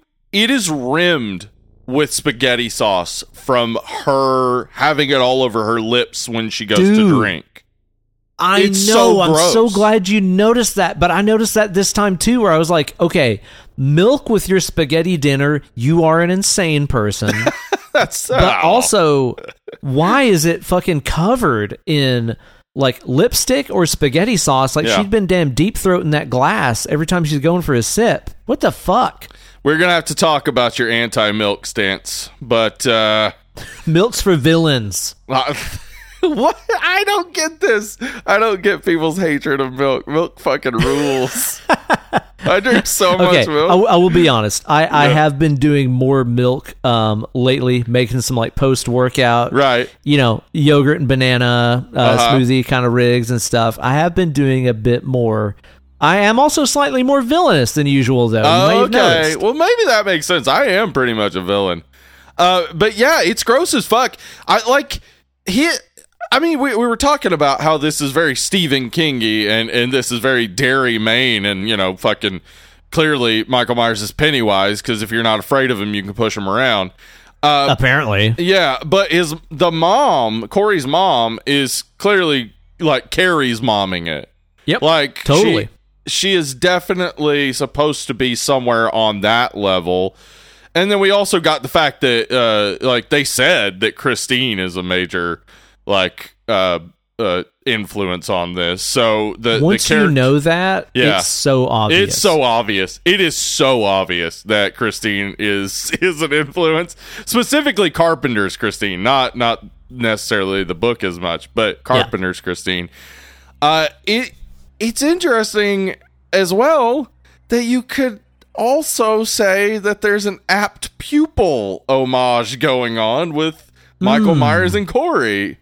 So it feels far more like a Stephen King movie than a Halloween movie. Agree. Which isn't totally a terrible thing, but it's not... This is, like, supposed to be the fourth movie in a series to suddenly be like, no, I mean, it's not really about Michael. It's about an evil force that infests this town. Like, yeah, we know. We've seen it. But, dude, here's the thing, is that's especially weird considering that this is the same, you know, directorial team for all three movies. Like, whenever the new Star Wars trilogy made these crazy tonal and story-wise jumps movie to movie, it's like, well, it's because it was passing from J.J. Abrams to Rian Johnson that had this idea he wanted to do, then back to J.J. who had this idea. But this is all the same team, apparently, although apparently not, considering you just said the writing teams are different, so that has a lot to do with it. And I do wonder, like, It feels to me like maybe David Gordon Green and fucking, oh shit, what's Kenny Powers' name? Danny McBride. Danny McBride. I did this earlier. I couldn't remember his fucking name. David Gordon Green and Danny McBride may be overinflating how much they wrote.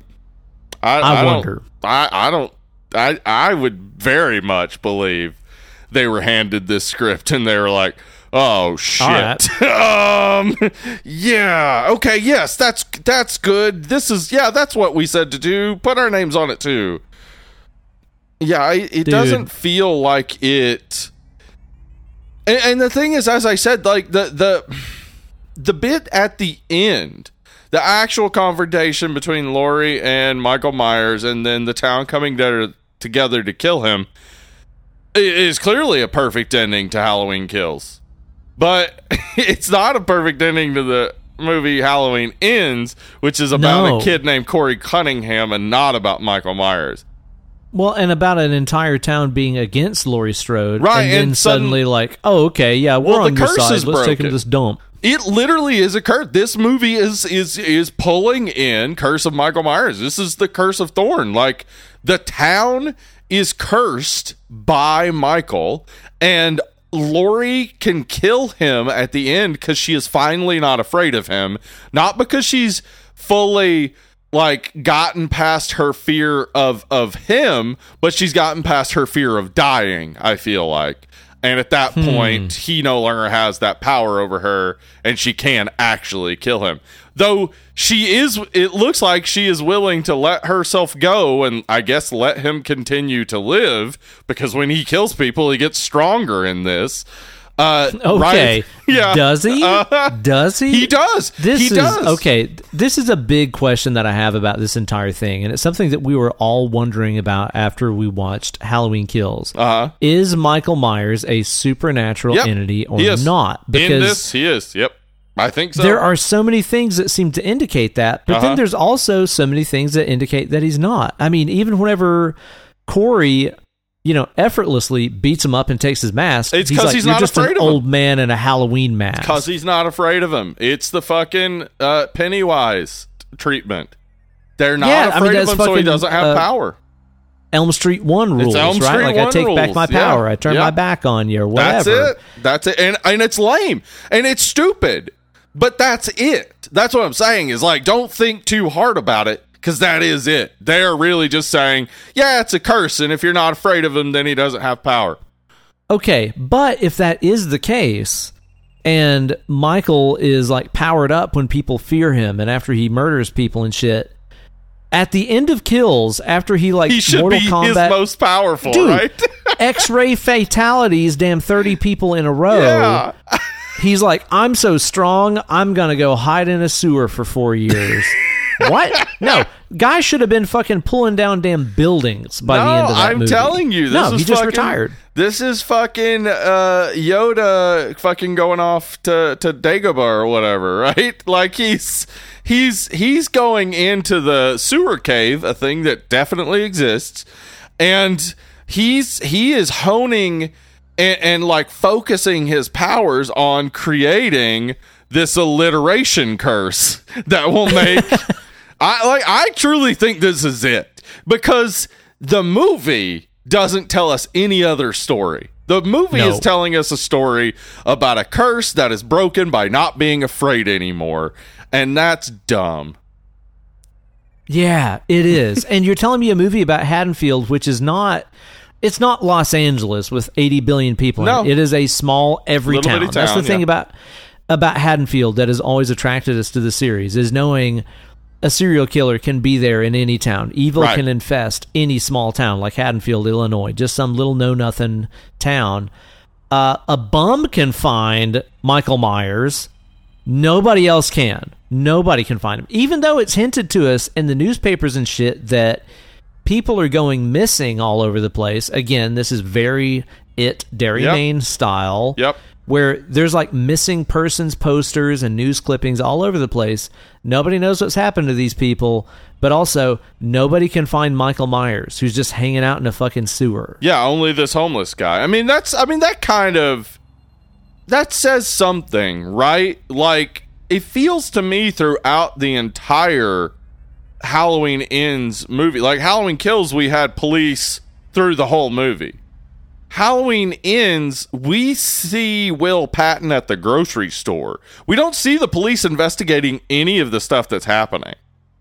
Mm-hmm. Like, they're just not doing it. And I wonder if it really is just like they've given up. Like, it shows in the beginning, like, you know, a couple of people got shot in a Jeep on Halloween, but he says it wasn't, you know, Michael, because Michael doesn't use guns.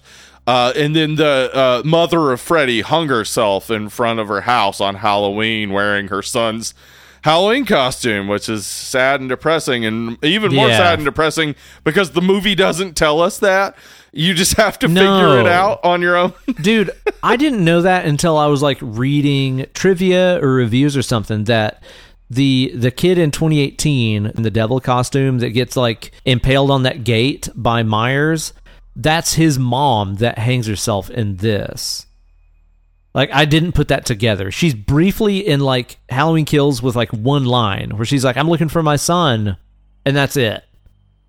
Yeah, she sees his dead body, and that is it. And then she commits suicide in the opening of this movie. And the thing is that, like, this movie is kind of flippant about suicide in general. Like, boy, it seems that way, doesn't it? Yeah, cherry blossoms are suicide, Steve. What a cool line. Those are your choices, yeah. Cherry blossoms are suicide. And, the mom of Freddy committing suicide, it should be a devastating moment, and it's nothing.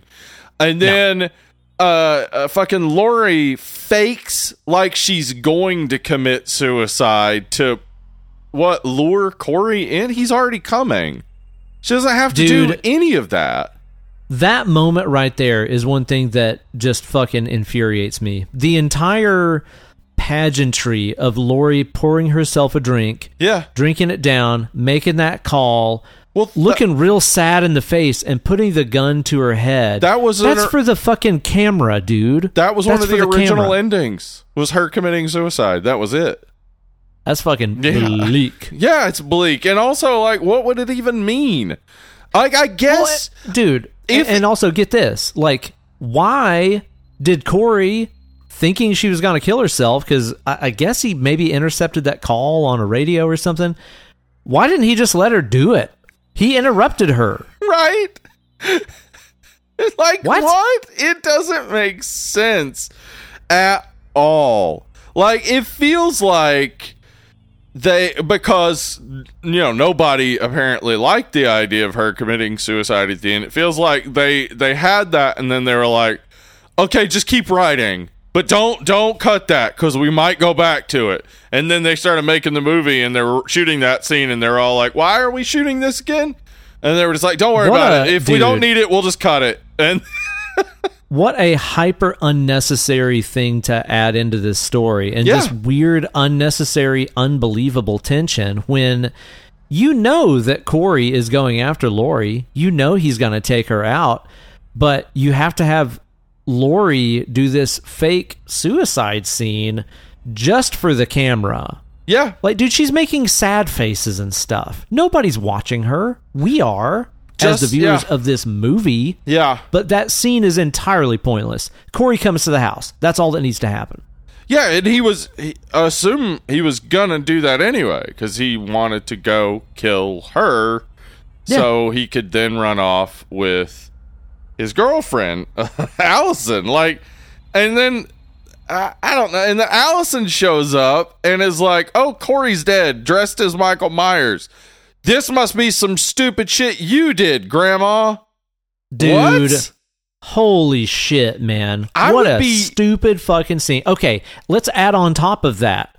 Allison, the nurse, who we've seen working at a medical facility, walks into her grandmother's house, sees her boyfriend bleeding out on the ground, never mind the fact that he's wearing a Mike Myers costume and the Michael Myers fucking mask. It's sitting right there. Right there. Uh-huh. Doesn't do jack shit to try to revive him. And doesn't he's check still motherfucker's alive. Pulse. He's still alive at that point. Like... She maybe could have fucking saved him. Put some goddamn pressure on his neck wound.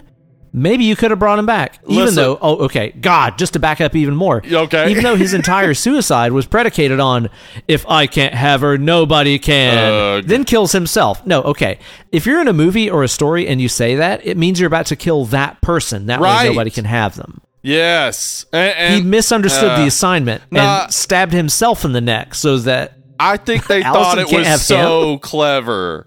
They thought it was so clever. Like, he's really getting her because he's killing himself. But he's also driving a wedge between her and Allison. A wedge, by the way, that the movie doesn't play out or do anything with. She just comes back. So she comes back. Yeah. She just comes back. No reason. Okay. She comes back after an extremely subtle thing that I only noticed this time. Okay. There's this part where she's at these train tracks or something, and she stops her car and gets out, and the radio tower is on fire. Because of a scene that we saw where Corey didn't set the radio tower on fire, and he had previously talked about how much the radio tower means to him. And that's why she decides, like, oh, Corey must be at the end of his rope. He burned down the radio tower. Right, because he's, this is the thing that matters most to him. So then that's stupid. Back to my grandmother because he was at the end of his rope, so he must have attacked her. Like, no, if I was Andy Matichek, the actress, I would be so mad that they brought her back after her being well-written in 2018, pretty okay in Halloween Kills, and then this just like a full-on afterthought. Like, this is a different character. This is a different character entirely than what we saw in the other movies, dude. Especially in 2018, she was the one that was on the victim's side. She was the one that was trying to believe her grandmother, who had been through this horrible trauma, even though her mom, Lori's daughter, had given up on her and been like, man, because of my mom's trauma, she raised me like a lunatic, and I was shooting rifles at age 5, and, you know, my mom's obsession with Michael Myers ruined her whole life. She's obsessed. I got to get away from her. Allison was the one in that movie that was just like, I believe her. I believe she's been through some shit, and she's right to continue on with this. Fast forward to her being... in her early 20s at this point, maybe 22, something like that. Mm-hmm. And she's like, fuck you, Grandma. You don't know about my boyfriend. What the fuck? Yeah, she suddenly went from being this mature, like 17, 18-year-old to this defiant early 20-something that for no reason, like... I just read Twilight. I love a bad boy. Right. But she clearly like did have a bad boyfriend in the first one. So I guess somehow that translated in the writers' heads to, oh, she has bad taste in men. Because at 17, a guy kissed another girl at a dance, so she must like assholes who kill people. Okay. So there is that, but then there's also the storyline where she dated that cop that's clearly like 50-something. Yeah, and a fucking creeper, too. Like a creeper asshole. Yeah. And they dated years ago, which means she was like 18? 19, 20, 19, and that guy was like 45 and a cop? Yeah. What is that about? Yeah, I don't know. I mean, it really, like, seems like they're just trying to show that, like, she really went off the rails because her parents died and stuff, that, like, I guess maybe, you know, we're supposed to see that she's, like, pursuing this toxic behavior, but they're not showing it in other ways. Like, when she and her grandmother shows them in the beginning, they're just happy. Nothing, there's no, like, they seem conflict. To be doing great. Yeah, so it's not like she's turned to alcohol and drugs. It's not like she's turned to toxic or, like, dangerous behavior. It's just she is terrible at dating. Like, she just picks the worst people to date. I don't understand.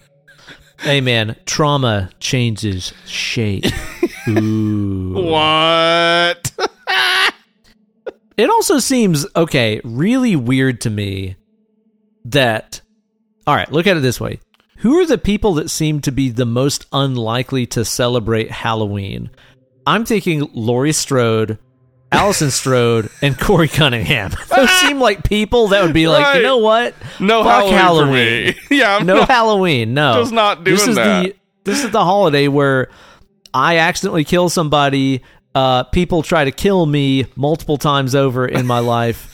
Yeah, and in this movie, everybody's like, "Yeah, Halloween, I guess. Yeah, cool. Let's go party. Let's go dance." It's honestly weird that the entire town of Haddonfield continues that too. The whole town, Halloween. Like, what is happening? I would think, dude, like after the events of '78 and after the events of Kills, I would think even 4 years on, especially when Michael Myers is still not captured and is missing, I would think like police presence would be.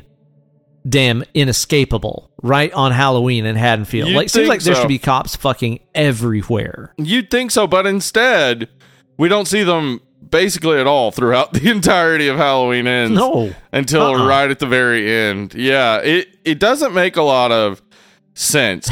Yeah, like right at the very end, when Cowboy Hat Sheriff... that seemed like he was going to be something in these movies. Right. He just kind of shows up and he's like, I'm cool with this. That's his entire contribution to this movie.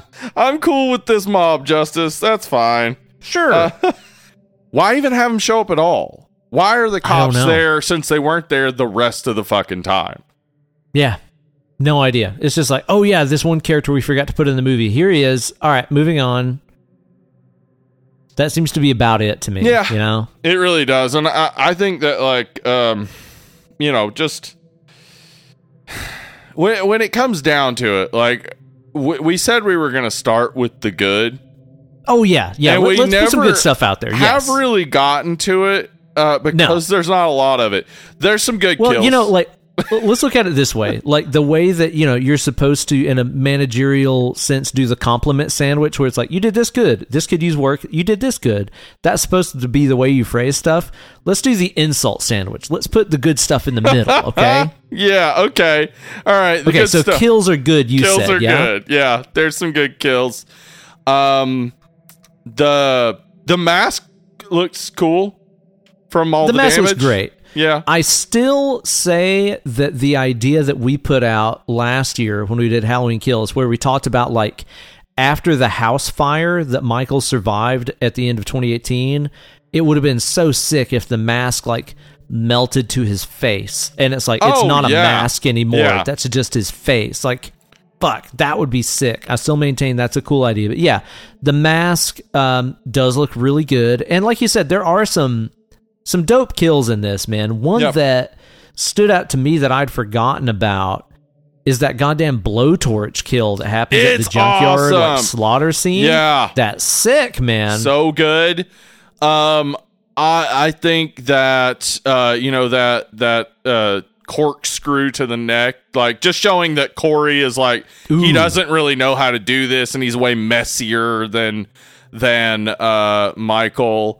Though it gets, like, that kill is cool, then it gets kind of ruined for me when the next kill is Deb, and we've seen Michael Myers stab somebody up against a wall, and as I said when we talked about Halloween 1978, and I've said again when we've talked about other Halloween movies, Michael's an artist. Like, Yeah. He that's his thing. Like, he sets up these, like, he kills somebody and then puts a flashlight in their head to make them look like a jack-o'-lantern or whatever. He's an artist. And this movie doesn't let any subtlety lie there. He takes this woman, centers her directly onto a piece of art, and then stabs her onto the piece of art. So you can see, like, get it? He's an artist. This is a piece of art to him. Get Not it? Subtle. Not subtle at all. Fucking all. Like, it was already in the goddamn movies. You're not a genius for making it entirely obvious. No. Anyway. Sorry, we're talking about positives. Yeah, the good stuff. The DJ kill where he, like, smashes his head and cuts his tongue out is... So good. Damn, dude. Like, fucking threw you in the penalty box for unnecessary roughness. That is brutal. And it's honestly even weird considering the tone of the rest of the movie to show us something that is that... Brutal. You know, just, brutal. Yeah. Just that close up and stuff and show his, you know, his jaw hanging and his tongue hanging out and then his severed tongue on the record. Then they cut the tongue off, yeah, I want to talk more about that DJ in a minute, by the way. I'm not done with that, but we're in the compliment mode right now. Okay. Also, hey, always great to see Diana Prince, a.k.a. Darcy the Mail Girl from The Last Drive-In. It's cool that she was there, so that's a positive for me. I'm really scraping, man, is the thing. I think David Gordon Green shoots a good movie. Like, the movie, there's some really good shots at times. There are. I will asterisk that with saying it doesn't really look like the other two movies we've been presented at all. And also, it doesn't feel like, and I'm not saying Halloween the franchise, I'm saying like the holiday Halloween. Like, one thing that I love about Halloween 2018 is it's Halloween. It's Halloween. Yeah, it feels very much like watching Trick or Treat or Home Alone, where, like, every frame is kind of saturated with the colors of the season. Right. It feels like that holiday, you know? This does not. Like, yeah, it's only this, Halloween this doesn't one feel like Halloween. Night, and it's kind of just like a, like an excuse to have Corey be able to go out so he can wear a mask. That's it. Like, Halloween is perfunctory in this. Yeah, damn it. Even in the compliment section, we're getting... I'm sorry. This movie's not good. That's the issue. Is that, like, trying to find the good stuff, it's like, yeah, like, watching it, it is a competently shot movie that has some really good visual moments. It doesn't look like the past two movies, as you said. Maybe they were trying to change up the visual style. But it, you're right. It doesn't have that Halloween feel that the other two had, and it's not focused toward the holiday of Halloween, even though Halloween is still in it. Like, it feels like it's just misfiring on every fucking opportunity. Like, every time they could have, like, hit the target. Just hit the target, not even a bullseye. They just miss it by a mile for some fucking reason. I don't get it. I've got a few more pluses I'll throw into the column. Let's hear it. I do think the car crusher kind of death is cool for Myers. I like that Laurie's the one that dumps him in there. Yeah, and really he was already dead at that point. I mean, they slit his wrist and stuff, but then they're like, he has to be eliminated. So let's throw his body into this crusher. Like, that's pretty brutal. That's pretty cool. I love those fucking crushers. I will watch anything get crushed up. It is cool as hell to see, like, a car just get eaten. Like, or a bicycle, a propane tank, anything. I'll watch anything get tossed into those fucking things. I think that the John Carpenter soundtrack kicks ass. Yes! There's a lot of stuff in here, dude, that is like, well, of course I love it because it's the classic Halloween theme or Laurie's theme or whatever. But then there's subtle stuff going on that, you know, again, fucking... Okay, I'm Band Geek Bully over here. I just realized that I am Band Geek Bully. Okay. Because I'm beating the shit out of this movie, but then I'll also compliment some cool things going on music theory-wise. Right. Yeah. We're like, okay, you know, the Myers theme, da-da-da-da-da-da-da-da, it's using, like, root and fifth and flat six in there. Okay. And Corey's theme that they introduce in this is using very similar intervals. Like, it's basically made of the same ingredients. Okay. But it turns out very differently, you know? All right. It's pretty cool what Carpenter did, where he's like, I need to make that theme, that evil theme, change shape as well, where it is something new, but it is made of the same ingredients. Like, he did some really smart stuff with the score in this, and I love, although it is hyper misleading, that song the movie starts with, that like really fun like 1950s, it's almost like a rock and roll Buck Owens song. It's really fun. I love that song. Like, even though I hate this movie, I'll still spin that song all the time because it is really, really, really fun. I can't remember what it's called. It's like the Monster Prowl or something. The Monster Jamboree. It's no Monster Fuck. We know that. It's no Monster Fuck. I mean, what is, right? I want to talk about John Carpenter right quick because, like, recently on Legacy of Brutality, we did Apocalypse Trilogy. So I watched a ton of Carpenter interviews, and what I have learned about Carpenter is that every time that a Halloween sequel gets made, you will see John Carpenter signed off of it on it or whatever, like advertised as like a reason why it might be okay or whatever. Let me tell you something about John Carpenter. You come to him with a script and say, we're going to make a Halloween movie for like, $30 million. He's like, great, what are you going to do? And they tell him, and he's like, okay, wonderful, do it. Can I make the music? Awesome. And he gets two paychecks. He gets two paychecks for creating the characters and for doing the music. He has no reason to ever say the script is bad.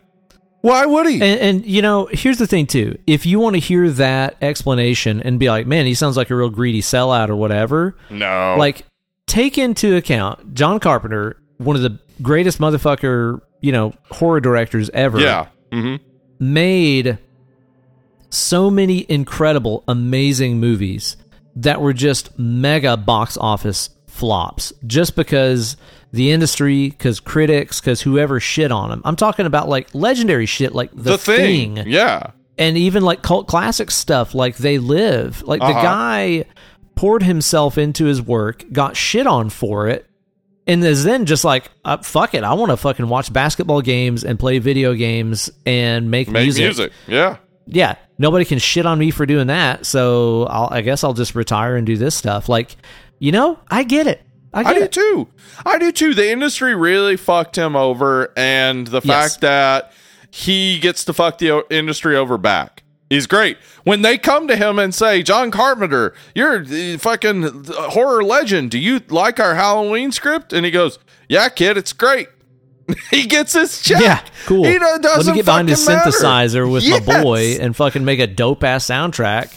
Because here's the thing. Yeah. Nobody's shitting on the soundtrack. Nobody's like turning down his work and is just like, we're going to get Deadmau5 to do the soundtrack instead. Nope. Fuck you, John Carpenter. Like, he's doing the thing that people love, and nobody's shitting on him for it. So, yeah, why wouldn't you pursue that? Yeah, I absolutely... Yeah, like, what I'm saying, though, is John Carpenter signing off on a new Halloween movie means nothing except he's going to get a check, and he's happy about that, and it's cool.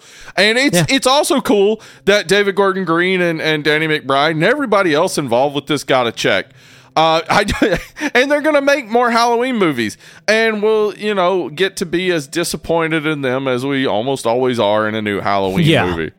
It's a never-ending cycle, and Mustafa Akkad's son, who has taken over, has said his father would often quote Donald Pleasance when Donald Pleasance would say, I think I'll stop once we made 22 films.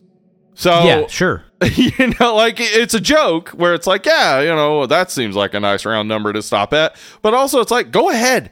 Who cares? It doesn't matter. Like, I don't have a dedication to any of the Halloween movies except the first one. Well, and Season of the Witch. Season of the Witch is great. But, like, I don't mind. Maybe another 2018 will come out. Maybe another one that I like enough will come out that it's fun. Or maybe we'll get another Halloween Ends. Who knows? But we're definitely going to get more. It's just going to happen. Yeah, it's definitely coming, man.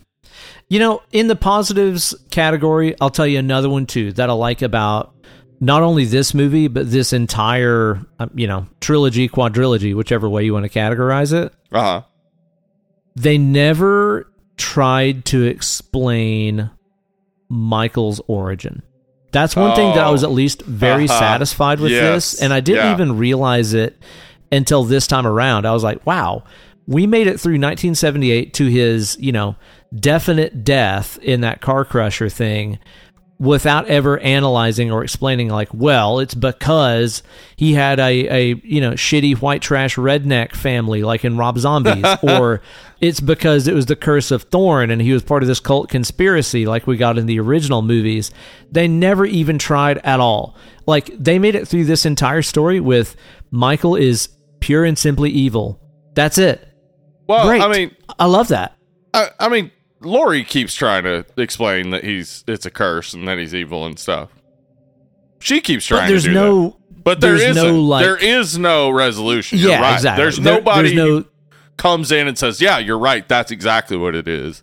Yeah. Right. And it's not attached to, like, well, this fucking, you know, witch in town cursed the Myers family. Yeah, yeah. Like, yeah, even though she wants to say, yeah, Michael's curse and he's infected this town and all this shit, there's still not a mythological reason for why it's happening. And I at least will say, even though I really hate this movie and I don't like Kills, at least they didn't try to either explain it away and midichlorian his ass or make me try to sympathize with Michael Myers. They didn't. That's I at least good, appreciate that. Yeah, that is good. Yeah, they squander the sympathy they engender for Corey, because I was definitely sympathetic for him. And I feel like there was a way to play this out where Corey, like, he begins to turn to this dark side, and then maybe instead of having him kill that homeless man first, he lures the cop into the sewer cave, and then seeing the cop get killed by Michael disgusts him, and he changes him. Yeah, it changes him. Yeah, like, I could see that would have been maybe a much better story. Like, there's so many ways I could see this going that I feel like would have been at least more comprehensible. Like, this is just kind of like, as you said, just so many questions as you're watching, like, why man. Why that, etc. For real. So are we off of the plus category now? Can we get back to the shit talk? Yeah, let's get back to the shit talk. Okay, so now that you asked the question, how did he get there? I want to ask you one question that I had about this, okay? Okay. The scene where Corey and Michael inexplicably tag team kill the doctor and the nurse at their house, right? At the doctor's house, which is stupid as fuck anyway. One question I had about this, how'd they get there? How did they actually get to that residence? Because Corey has a dirt bike, as we know. So did like Michael like ride behind him on it and he's like, hold on tight, and he like wraps his arms around him? I feel like there is a sexual component to their relationship. I mean, like, Michael essentially comes when he stabs that cop. He does, yes. And whenever Corey is watching Michael kill Deb, like, he has, like, this sort of ecstatic look on his face. I believe there is some sexual element to their, pupil and tutor relationship. Oh, dude. I mean, even when they're in the cave killing that cop, like, there's a definite, like, gangbang aspect to that where Corey is, like, behind him, like, front to ass, and Michael is, like, getting him. He's like, show me how to do it. Right. Yeah. It's very sexual for sure. It is very sexual. And he the entire time it's happening, he's staring directly at Michael, like, watching Michael. Oh, in the eyes and stuff. Yeah. I kind of wonder, too, if maybe, like, they left that cave and they totally, like, twilighted it, and he piggyback rode him, and he's like, hang on, my little spider monkey, and they, like, ran really fast to the doctor house. God, I'd love to see that scene. That would be I'm seeing amazing. It in my head right now, and it's great. Yeah. Little scarecrow guy, Michael Myers, spider monkey running, you know? Can you imagine Michael Myers, Corey Cunningham, like, love montage? Just, like, them walking through the dark forest at night to get to the doctor's house or whatever, or riding sharpening on the their motorcycle. Knives together. Yeah, or sharpening their knives. Like, oh, Corey cuts a smile into the mask. And Michael's like, you rascal. Jesus, dude. Okay, let me ask you another question. Let's hear it. So during that, very gripping and very scary scene in the movie where we have Laurie Strode in the grocery store doing some shopping, and she runs into Officer Frank, right? Uh-huh. It's kind of played out like they're sort of flirty with each other, kind of interested in each other, but it sort of played out like that's the first time they've seen each other since Halloween Kills, and they were sharing that hospital room together, and he was talking about how he feels guilty because he let Myers go, and she's spouting off all that ridiculous Loomis-ass shit about the mythology of Michael. Right. But then they run into each other in their small-town grocery store, and it's like they've just seen each other for the first time in years. Have they not been keeping in touch with each other? Yeah, that's odd. That's odd. It's been 4 years, and she is telling him, like, oh, I moved in with Allison. So, like, that whole night on, like, Halloween Kills, they're in a hospital room, like, flirting with each other or whatever. Yeah. And it's clear they're going to have, like, a cute, old people relationship. But they just haven't talked since then. Like, apparently not. Like, they don't have phones. They don't live in the same town and see each other all the time. Yeah, I don't get that. I just don't feel like, I don't know. I mean, I understand maybe her wanting to leave behind the things that reminded her of that night, and that sort of budding relationship being one of those things, but them just having no interaction seems entirely unlikely to me. That seems strange, right? Yeah, I don't get it, but I am glad that, like, they are cute together. That is, like, a cute element running through it, but I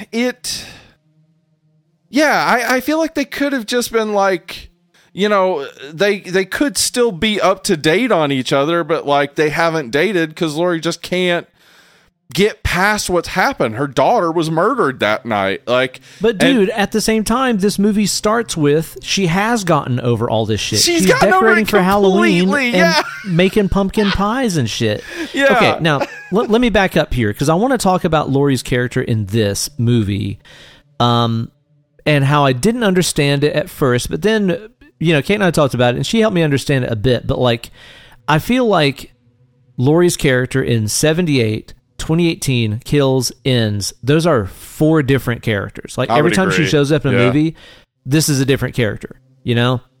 In the original, innocent girl thrown into a world of hell, dealing with it, traumatized. Awesome. Yeah. That's great. Believable. 2018, she's let her trauma consume her life. She is fucking Linda Hamilton in T2, man. She's Sarah Connor. She's ready. She's been preparing her whole life for this. Believable. Awesome. Kills, she suddenly just Loomis. Like, she is just spouting all this, the blackest eyes, the devil's eyes, crazy as shit in that movie. This movie, I'm good. I've kind of gotten over it. Even though Halloween 4 years ago was the worst night of my life. Like, Halloween 78, I was a teenager. Some of my friends got killed, and I was, stalked by a murderer. That's terrible. 4 years ago, my daughter was murdered. My full-grown daughter was murdered. After I'd prepared my entire life to try to stop the killer, and it didn't work, and he killed my daughter and my son-in-law, and my daughter's boyfriend, and like half the town, like Tommy Doyle, the kid I used to babysit, and all this shit. Like, 4 years ago was the worst night of her fucking life. Now, in this movie, it starts with she's moved on, she's moved back to town, she is letting her demons go. And I always thought that this was ridiculous until Kate pointed out, she's like, well, she's doing that because she sees how she fucked her own daughter up by being lunatic obsessive. And now that she has her granddaughter living with her, it is her she doesn't want to fuck it up second again. Chance. Yeah. Yeah, it is her second chance to raise somebody right in a peaceful place. Absolutely. And bring them up in an environment that's not dominated by fear and trauma. And I was like, you know what? Actually, I can get on board with that, and that does makes sense. That is her trying to give this granddaughter a better life. The one issue I have with that is, okay, she's got the money to buy another house. Why is it in Haddonfield? Why not fucking move? Jesus Christ. Why can't they move? Because, as we said at the beginning of this, her relationship with Frank, Will Patton, is nothing. They haven't done anything. So she's not sticking around for that. No. I mean, her granddaughter has become a nurse. She can move anywhere she fucking wants to and get a job. It's the real easy. The whole town hates Lori and so somehow suddenly says that she's to blame for everything. Right. Why didn't she move? It doesn't make sense. And that not being addressed irritates me. Like, there should be a moment where she and Will Patton are talking and him just be like, you know, Lori, one thing always bugged me. Why do you stick around? This town treats you like this all this time. You know, like, and then she could explain, like, I have to be here to be a reminder of what this town is or whatever the fuck, you know, just something to explain away why she wouldn't just do the simplest thing. Why would you stay? Yeah, where, like, not only has, you know, life-ruining trauma occurred once, but twice in your life. And also you're, you know, the guy that did all of it is still loose and probably somewhere still there in town. I'd get the fuck out. Yeah, I think, listen, she did it with Josh Hartnett. Why not do it with this one? That's true. That's true, go. Man. I mean, we all know, of course, Michael Myers could just jump in a car and drive across the country. Yeah. Somehow stopping along the way for gas and stuff. But whatever. We'll get to H2O one day. Oh my God. I kind of feel like Laurie's arc is already kind of wrapped when the movie begins. Like, yes, when this movie starts, she has already moved past her trauma and decided to not let it dominate her life. Absolutely. I guess there is some kind of closure whenever she finally does snuff Myers out. Right. But the entire movie hasn't been about that at all. So it's pretty unsatisfying. Yeah. Yeah, I would agree. I would agree with that. That like, it feels like, again, like, yes, if Halloween Kills had ended with the town, like, surrounding him, defeating him, and then killing him, and then we see her making pies and writing books and all that stuff, it makes all the sense in the world. But to start a movie with her making pies and writing books and all that stuff, and then to have the movie go, she learns that she should keep making pies and stuff, I guess. I guess. Yeah, I don't much care for that whole character arc. Now, you were going to say something earlier about the DJ, and I didn't want you to forget it because it just came back to mind. Thank you. Okay, the DJ. What is this weird time pocket that Haddonfield lives in, where they have an all-night celebrity DJ that has this crazy neon-painted radio station with this huge radio tower on top of it, where the dude is on billboards everywhere. He's all 70s out. He's got, like, a fro and, like, crazy clothes and shit. Yeah. Everybody listens to the radio in this town. Nobody is fucking doing Spotify. Nope. Nothing. Everybody is tuning their radio dials in 2022 to listen to this DJ who is live spinning vinyl records and fake news. What the fuck is happening here, dude? What the fuck is happening? Great question. I would actually, now that you're talking about this, because it doesn't make any sense, it would have made... He's spinning records. It would have made a ton of sense if at the end they discovered that actually it was an evil plot by that DJ and he was emitting a frequency that made everybody scared and angry. Sure. Why not? Yeah. Why not? Do that. Why not? You know? And then at the end of it, whenever, you know, Michael gets thrown in that car compactor, you know, everybody's expecting blood and guts, and instead it's like gears and cogs and shit. That would be awesome. Oh my God. Dude, if that had happened, fuck, that would have been so cool. If when she was like, you know, like pinning him to the board, if when she cut his wrist, like, yeah, electricity just started, like, you know, zapping out.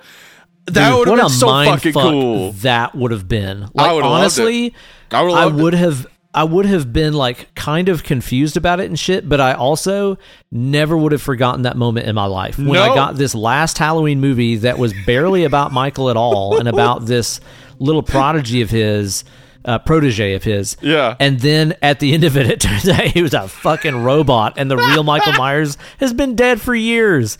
Holy fuck. Sign me up. Everybody's just mind fucked as it's just like zzz, zzz, zzz. They're like, what? It would have been mind erasing, dude. Yeah, it would have been incredible, man. Yeah, you would have forgotten the rest of the movie sucked. You would have just been like, oh fuck, that was cool. Yeah, okay, why not? But like, I feel like with the DJ thing too, there's some kind of messaging going on, and this messaging has been there this entire trilogy, and I've just not really been that clear on it. Which, P.S., it's also extra confusing that you have this like groovadelic fucking 70s DJ guy dominating the radio waves when this, you know, trilogy of movies started in 2018. It started with fucking podcasters. Like, we know this is in the modern age of streaming and podcasting and shit. But we've gone from podcasters kind of accidentally reviving Michael and bringing him his mask back to DJs on a radio station, late night radio station being all powerful. Like, that's so fucking stupid, man.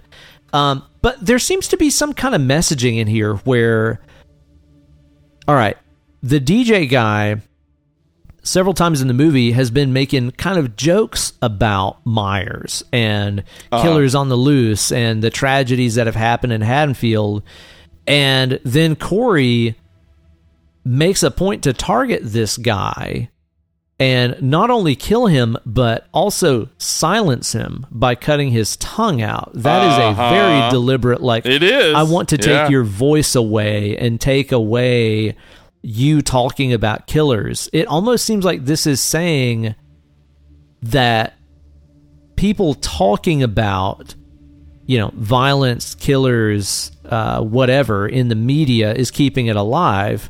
But this is also in a movie about killers. Right. So yeah. What are you saying? I have wondered a bit about that because, like, the podcasters obviously get it real rough. Like, it goes very bad for them, and it seems like the movie doesn't think too highly of true crime podcasters, which, you know, I get it. There's a lot of exploitation going on there. But yeah, I'm not really sure what they are getting at with all that. I mean, cutting out the tongue of a radio DJ is clearly meant to do something, right? Like, is it just that he insulted Corey? Was that enough that Corey was like, well, I gotta break that jaw and cut your tongue out? Brutally murder this guy. Yeah, I don't know. Brutally murder this guy. Yeah. On, like, you know, my second day as a murderer. Yeah, he really has, like, he went from teach me how to do it to like, oh, you just like, oh, just like break the jaw and cut the tongue off. Michael's like, fuck yeah. Yeah, I guess. Yeah, you got it, man. I love this idea, too, that Corey is so sheltered and innocent by his Stephen King mom that he doesn't even know how dying or killing somebody works. Right? He's like, which end of the knife goes in him? Show me how to do it. And he sticks him with the pointy end, and he's like, oh, that end goes in. Oh. That makes the die happen. Oh. Yeah. I mean, I don't know if you got anything. I mean, I'm sure you do have about 50 more things you could make fun of. I got no big major things left to talk about. Yeah, I'm telling you, man. I've got a couple other things. Okay, let's hear. This is just so. It's just so baffling to me that we had this Corey Cunningham character show up for the first time in the finale. You know, right? Like, there's a long-standing rule: don't introduce new characters in the third act. That is not how good story writing structure works. Right. This is the, you know, third act of this trilogy, fourth act of the entire thing, and here we are focusing on a new character. I feel like if this guy would have been present in the other movies, even as a background character. No big, like, big moments, just like, oh, Corey exists. Yeah, turns out this guy who's been kind of a minor presence in the movies, turns out all along he has been, you know, building up to becoming the next Michael Myers. Like, let me put it to you this way. even if what is the kid in 2018? Frank, is that his name? Freddy in 2018. Mm-hmm. Freddy, yeah. Mm-hmm. Like the kid that wanted to be with Allison but never really got to be with her, but hung out and tried to be cool guy and all this shit.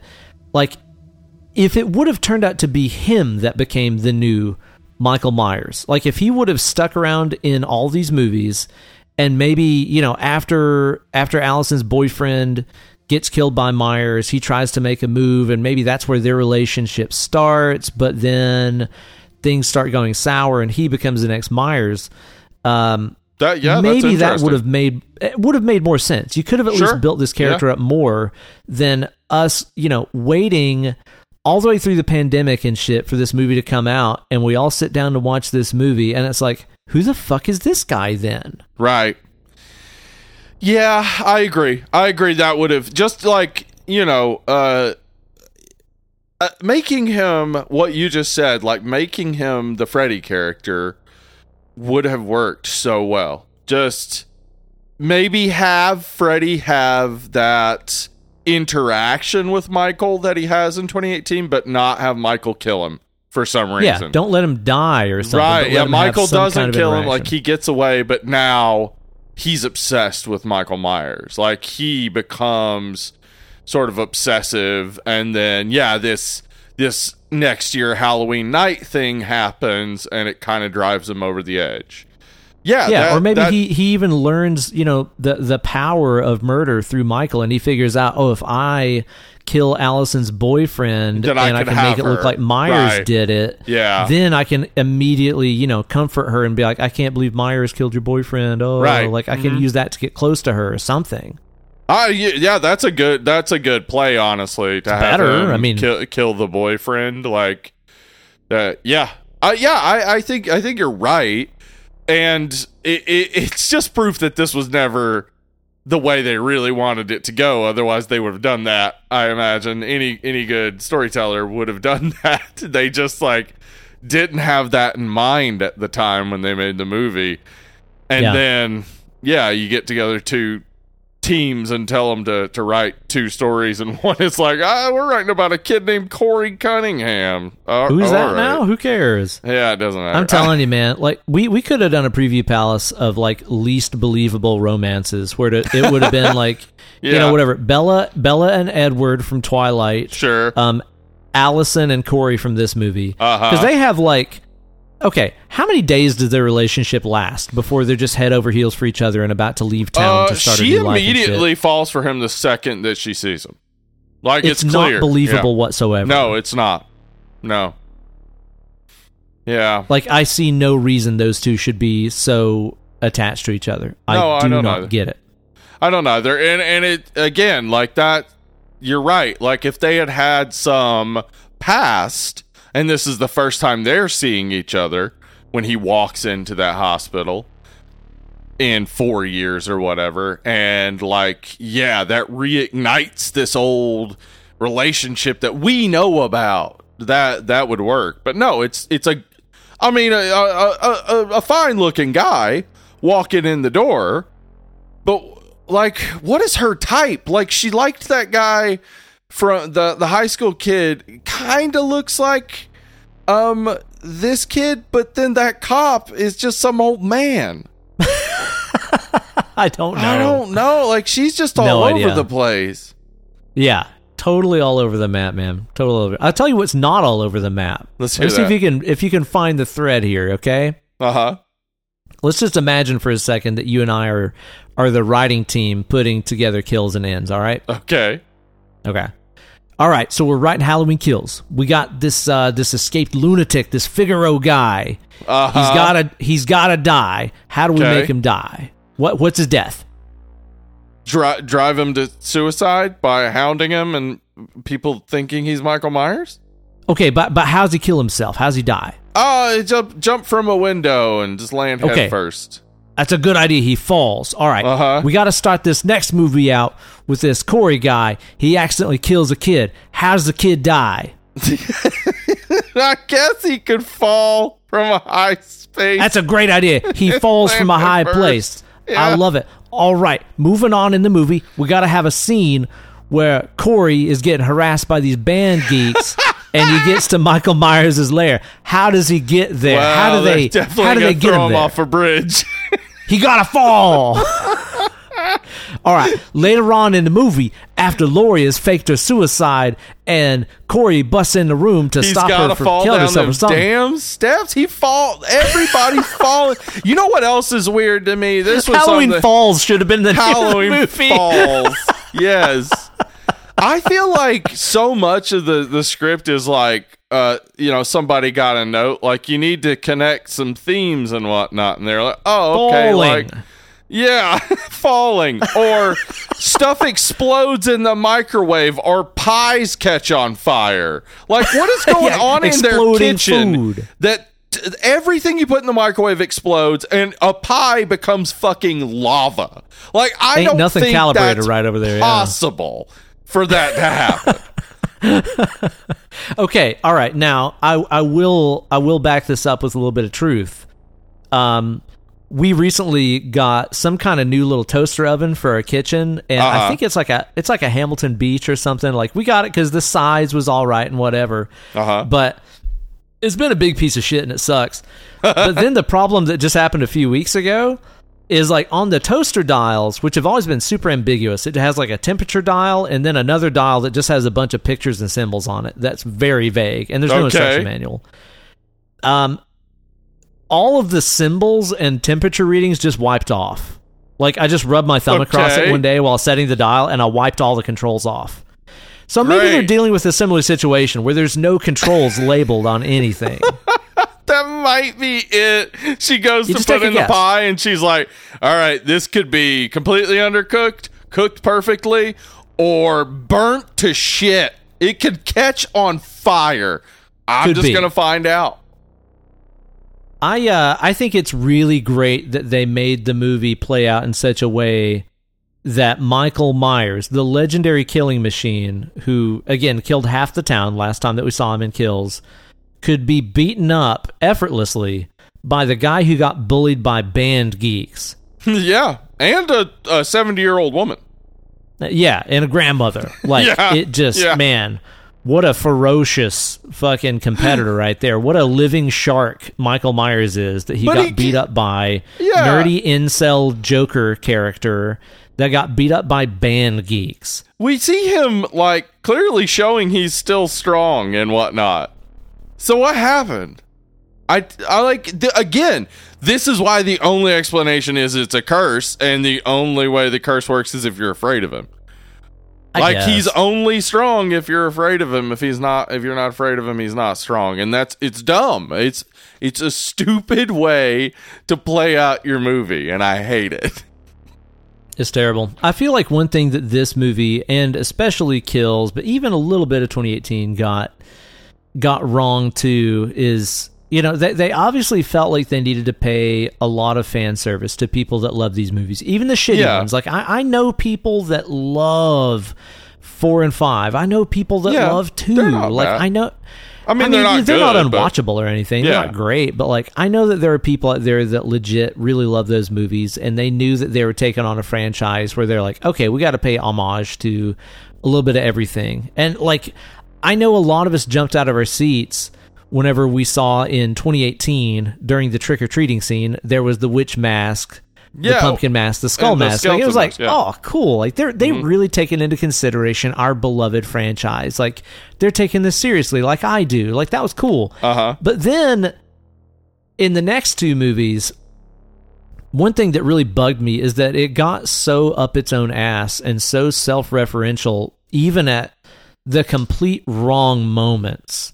Where, like, do you remember that part in Kills whenever the mob, like, gets the jump on Myers and Sheriff Brackett is like, it's Halloween, Michael. Everyone's entitled to one good scare.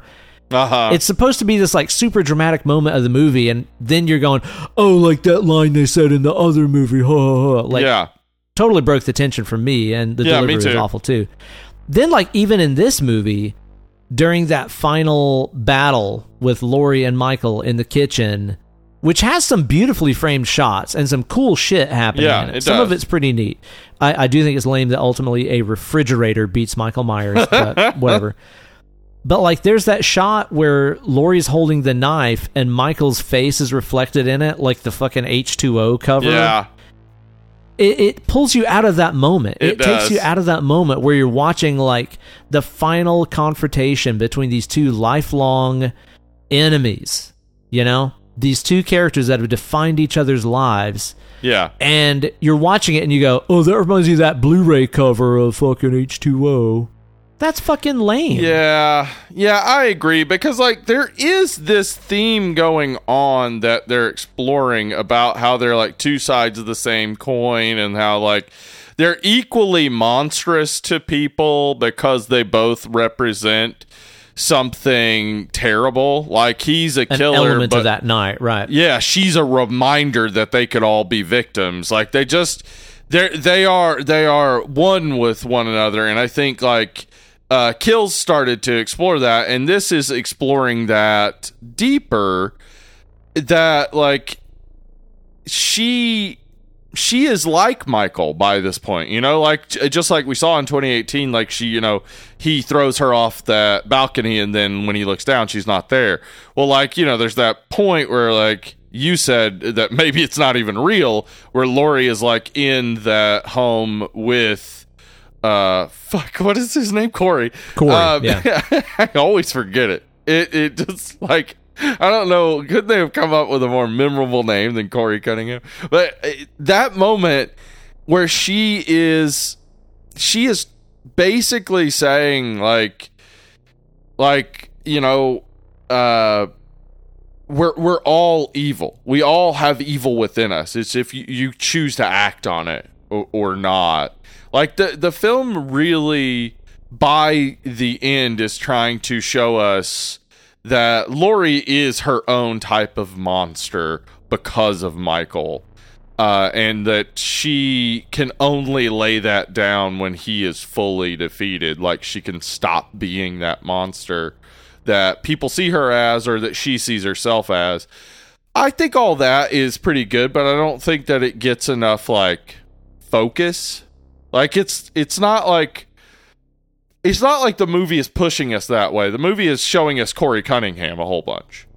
Yeah. And if the movie had enough focus on Laurie, then we'd really be watching her wrestling with the fact that she is always going to be connected to Michael, even in his death. Like you said, that bit in Kills where she says, like, that they'll have to both die or whatever. Like, yeah, Harry Potter style. Like, I have to kill the Horcrux. Yeah, what are you talking about? That's not true at all. There's a metaphorical element to that the Laurie Strode that exists because of Michael does die when Michael dies.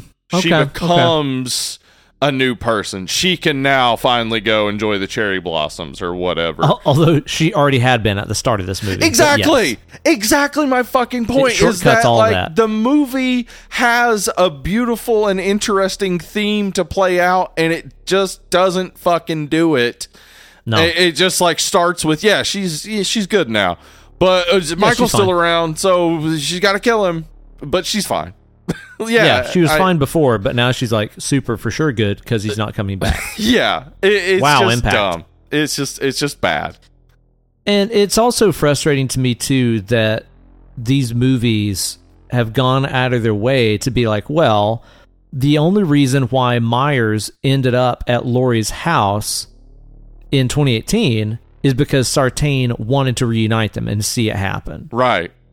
The only reason that Myers tried to kill Laurie in the first movie in 1978 is because he was on his way back home. Right. But then in this movie, he goes out of his way to kill Laurie. So I guess he does actually care about Laurie. Yeah, at no point in this movie does he go back home. Which we're told in the previous film was all he wanted to do. Yeah, but at the very least, he'd go to that neighborhood, right? No, he doesn't even. Nope. It's nothing. There's no mention. It's just the home's destroyed. That's it. It's gone. He's not. he's not connected to that anymore, even though we said that's the only thing he cared about, and he didn't care about Lori, but now the only thing he cares about is Lori. No, the only thing they care about is ending this franchise. Yes. Yeah. The only thing they care about is getting the check for this third movie. Steve, what genre is this movie? Is it a horror movie? Were you scared at any point in this movie? It is probably closer to a thriller, I would say. You know? But I mean, it does very much have the like home invasion horror elements, but again, those fit into thriller. There's an awful lot of like romantic comedy type of stuff going on, but yeah, more dance scenes and grocery store scenes. Yeah, it is a horror movie, but it's not the type of horror we come to expect from a Halloween movie. Just way more thriller oriented and less slasher. Yeah, from the movie series that defined what a slasher is. Yeah. Seems like a weird way to exit the whole thing. It does. Like, I agree. I can sit back and appreciate that there were elements that they really took from both Laurie's character and Meyer's characters to create Corey. I think that it's kind of neat that it is this. It's a gender swap thing. It is a male babysitter who, instead of protecting the kid, accidentally kills the kid. Right.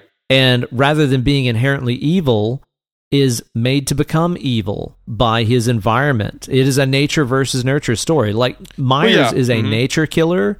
Corey is a nurture killer, where he becomes evil because of an accident from this asshole kid, by the way. That kid sucks. He is an asshole. And it's not one of those things where it's like, oh, the kid deserved to die, of course. But you can completely see how things went down the way they did and why this... It's just so unfortunate for this poor kid to have to carry this, that feeling of guilt when it's not his fault. Like, it really isn't his fault. It's just... And that's what I kind of hate about the movie, is that the movie doesn't let us fully play out our sympathy for him. It just erases it halfway through the movie. And it's just like, yeah, nobody's sympathetic to him anymore. That's it. And then he dies. So fuck him. Like, what? Yeah, dude. It is just such a weak, bizarre movie.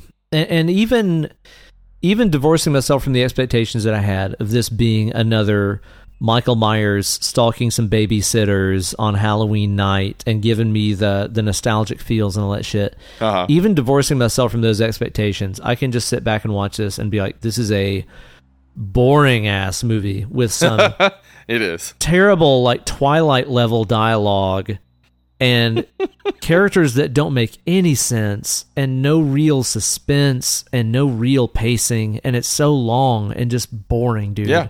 Like, most offensively of all, it's just fucking boring. Yeah, I would agree. And it is the longest Halloween movie, or second longest Jesus Halloween movie. Christ, yeah, man. It doesn't warrant that either. I just feel like it's overall just a miss on so many fronts that there's not, like, any one way this could have been saved.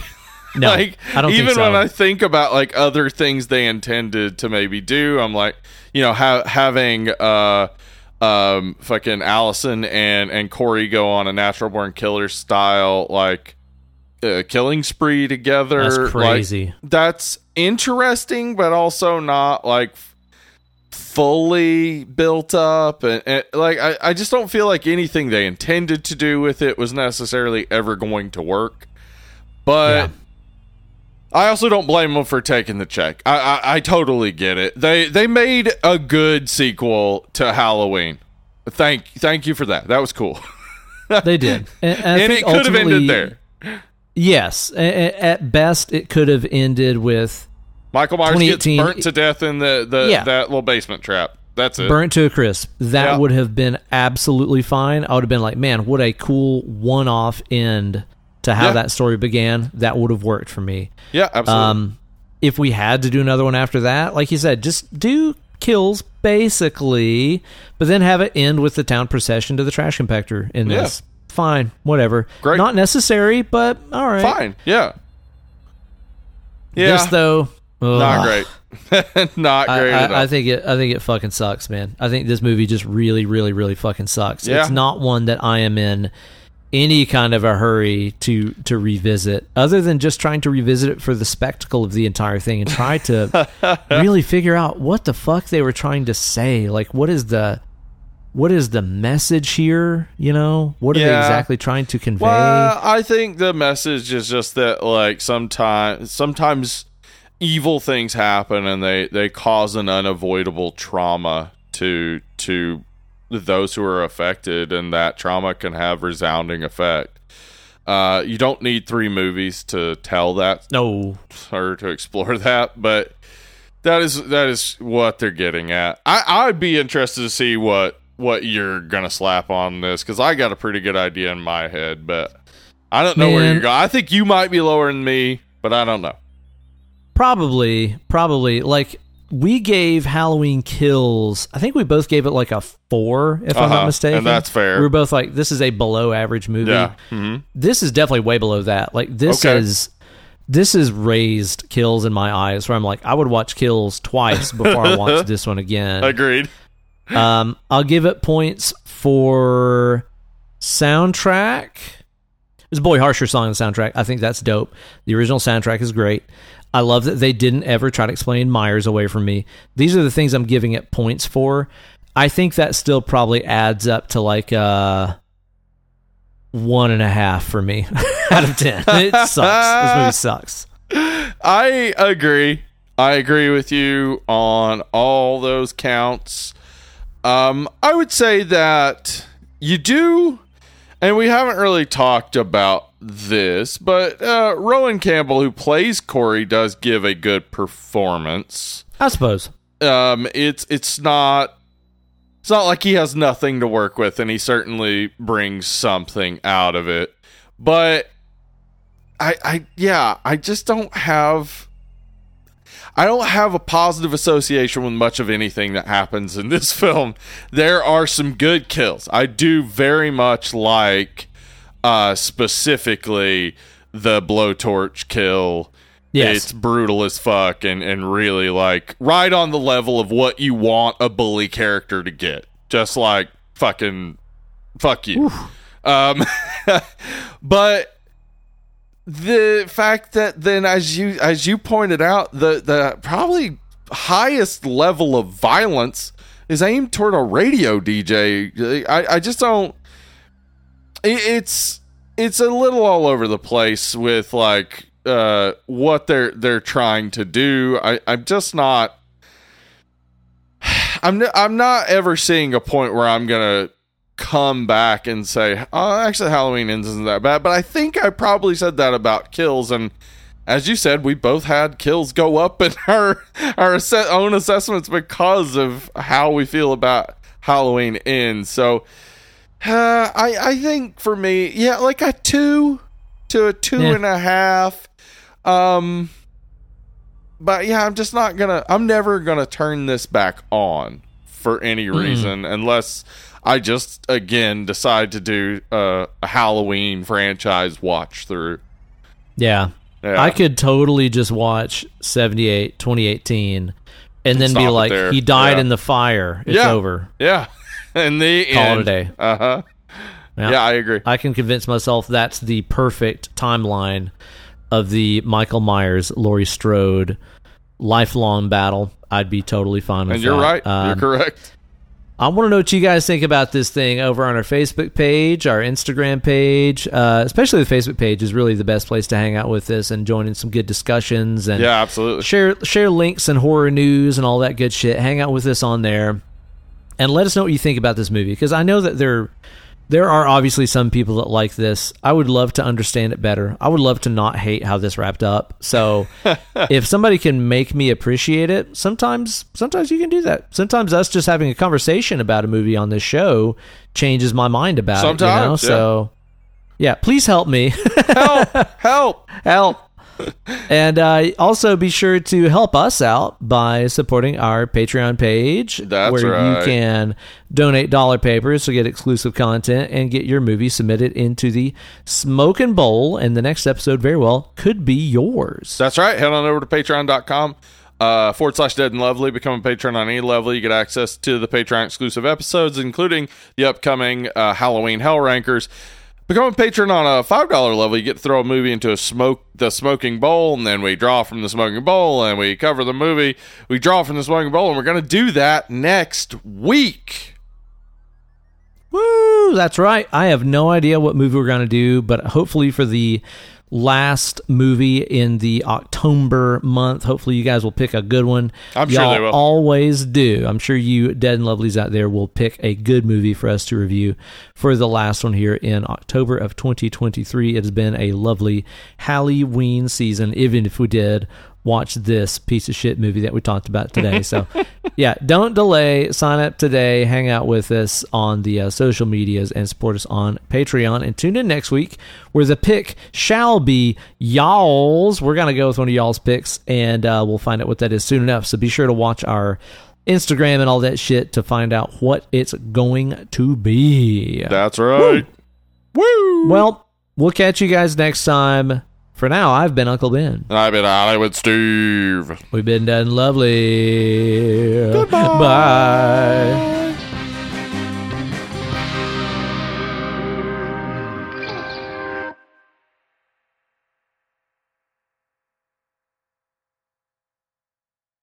All right, let's just say you go to Little Old Diner. You order yourself a meal. It comes with a side of home fries. You're like, oh, home fries? These are personable, a comforting food, a nice starch and salt combination. You ever gone to a place and they give you some damn house fries that are somehow way less personable and comforting? House fries. Who are these for? So, I don't feel welcomed here at all. I'm guessing also they're not as good as like restaurant fries. So they're not totally restaurant different. Fries. They're house fries. Mm-hmm. I mean, God forbid you sit down at a place they give you Airbnb fries. You got to clean up before you turn your plate in. You got to go to the bathroom and clean the plate off before you turn it back into the kitchen. Woof! Not welcoming whatsoever, and it's more expensive. Yeah, and for somehow when you get those fries, somebody can't live in a house. Yeah, I don't know how that works, but that's how it works. I don't know how it works.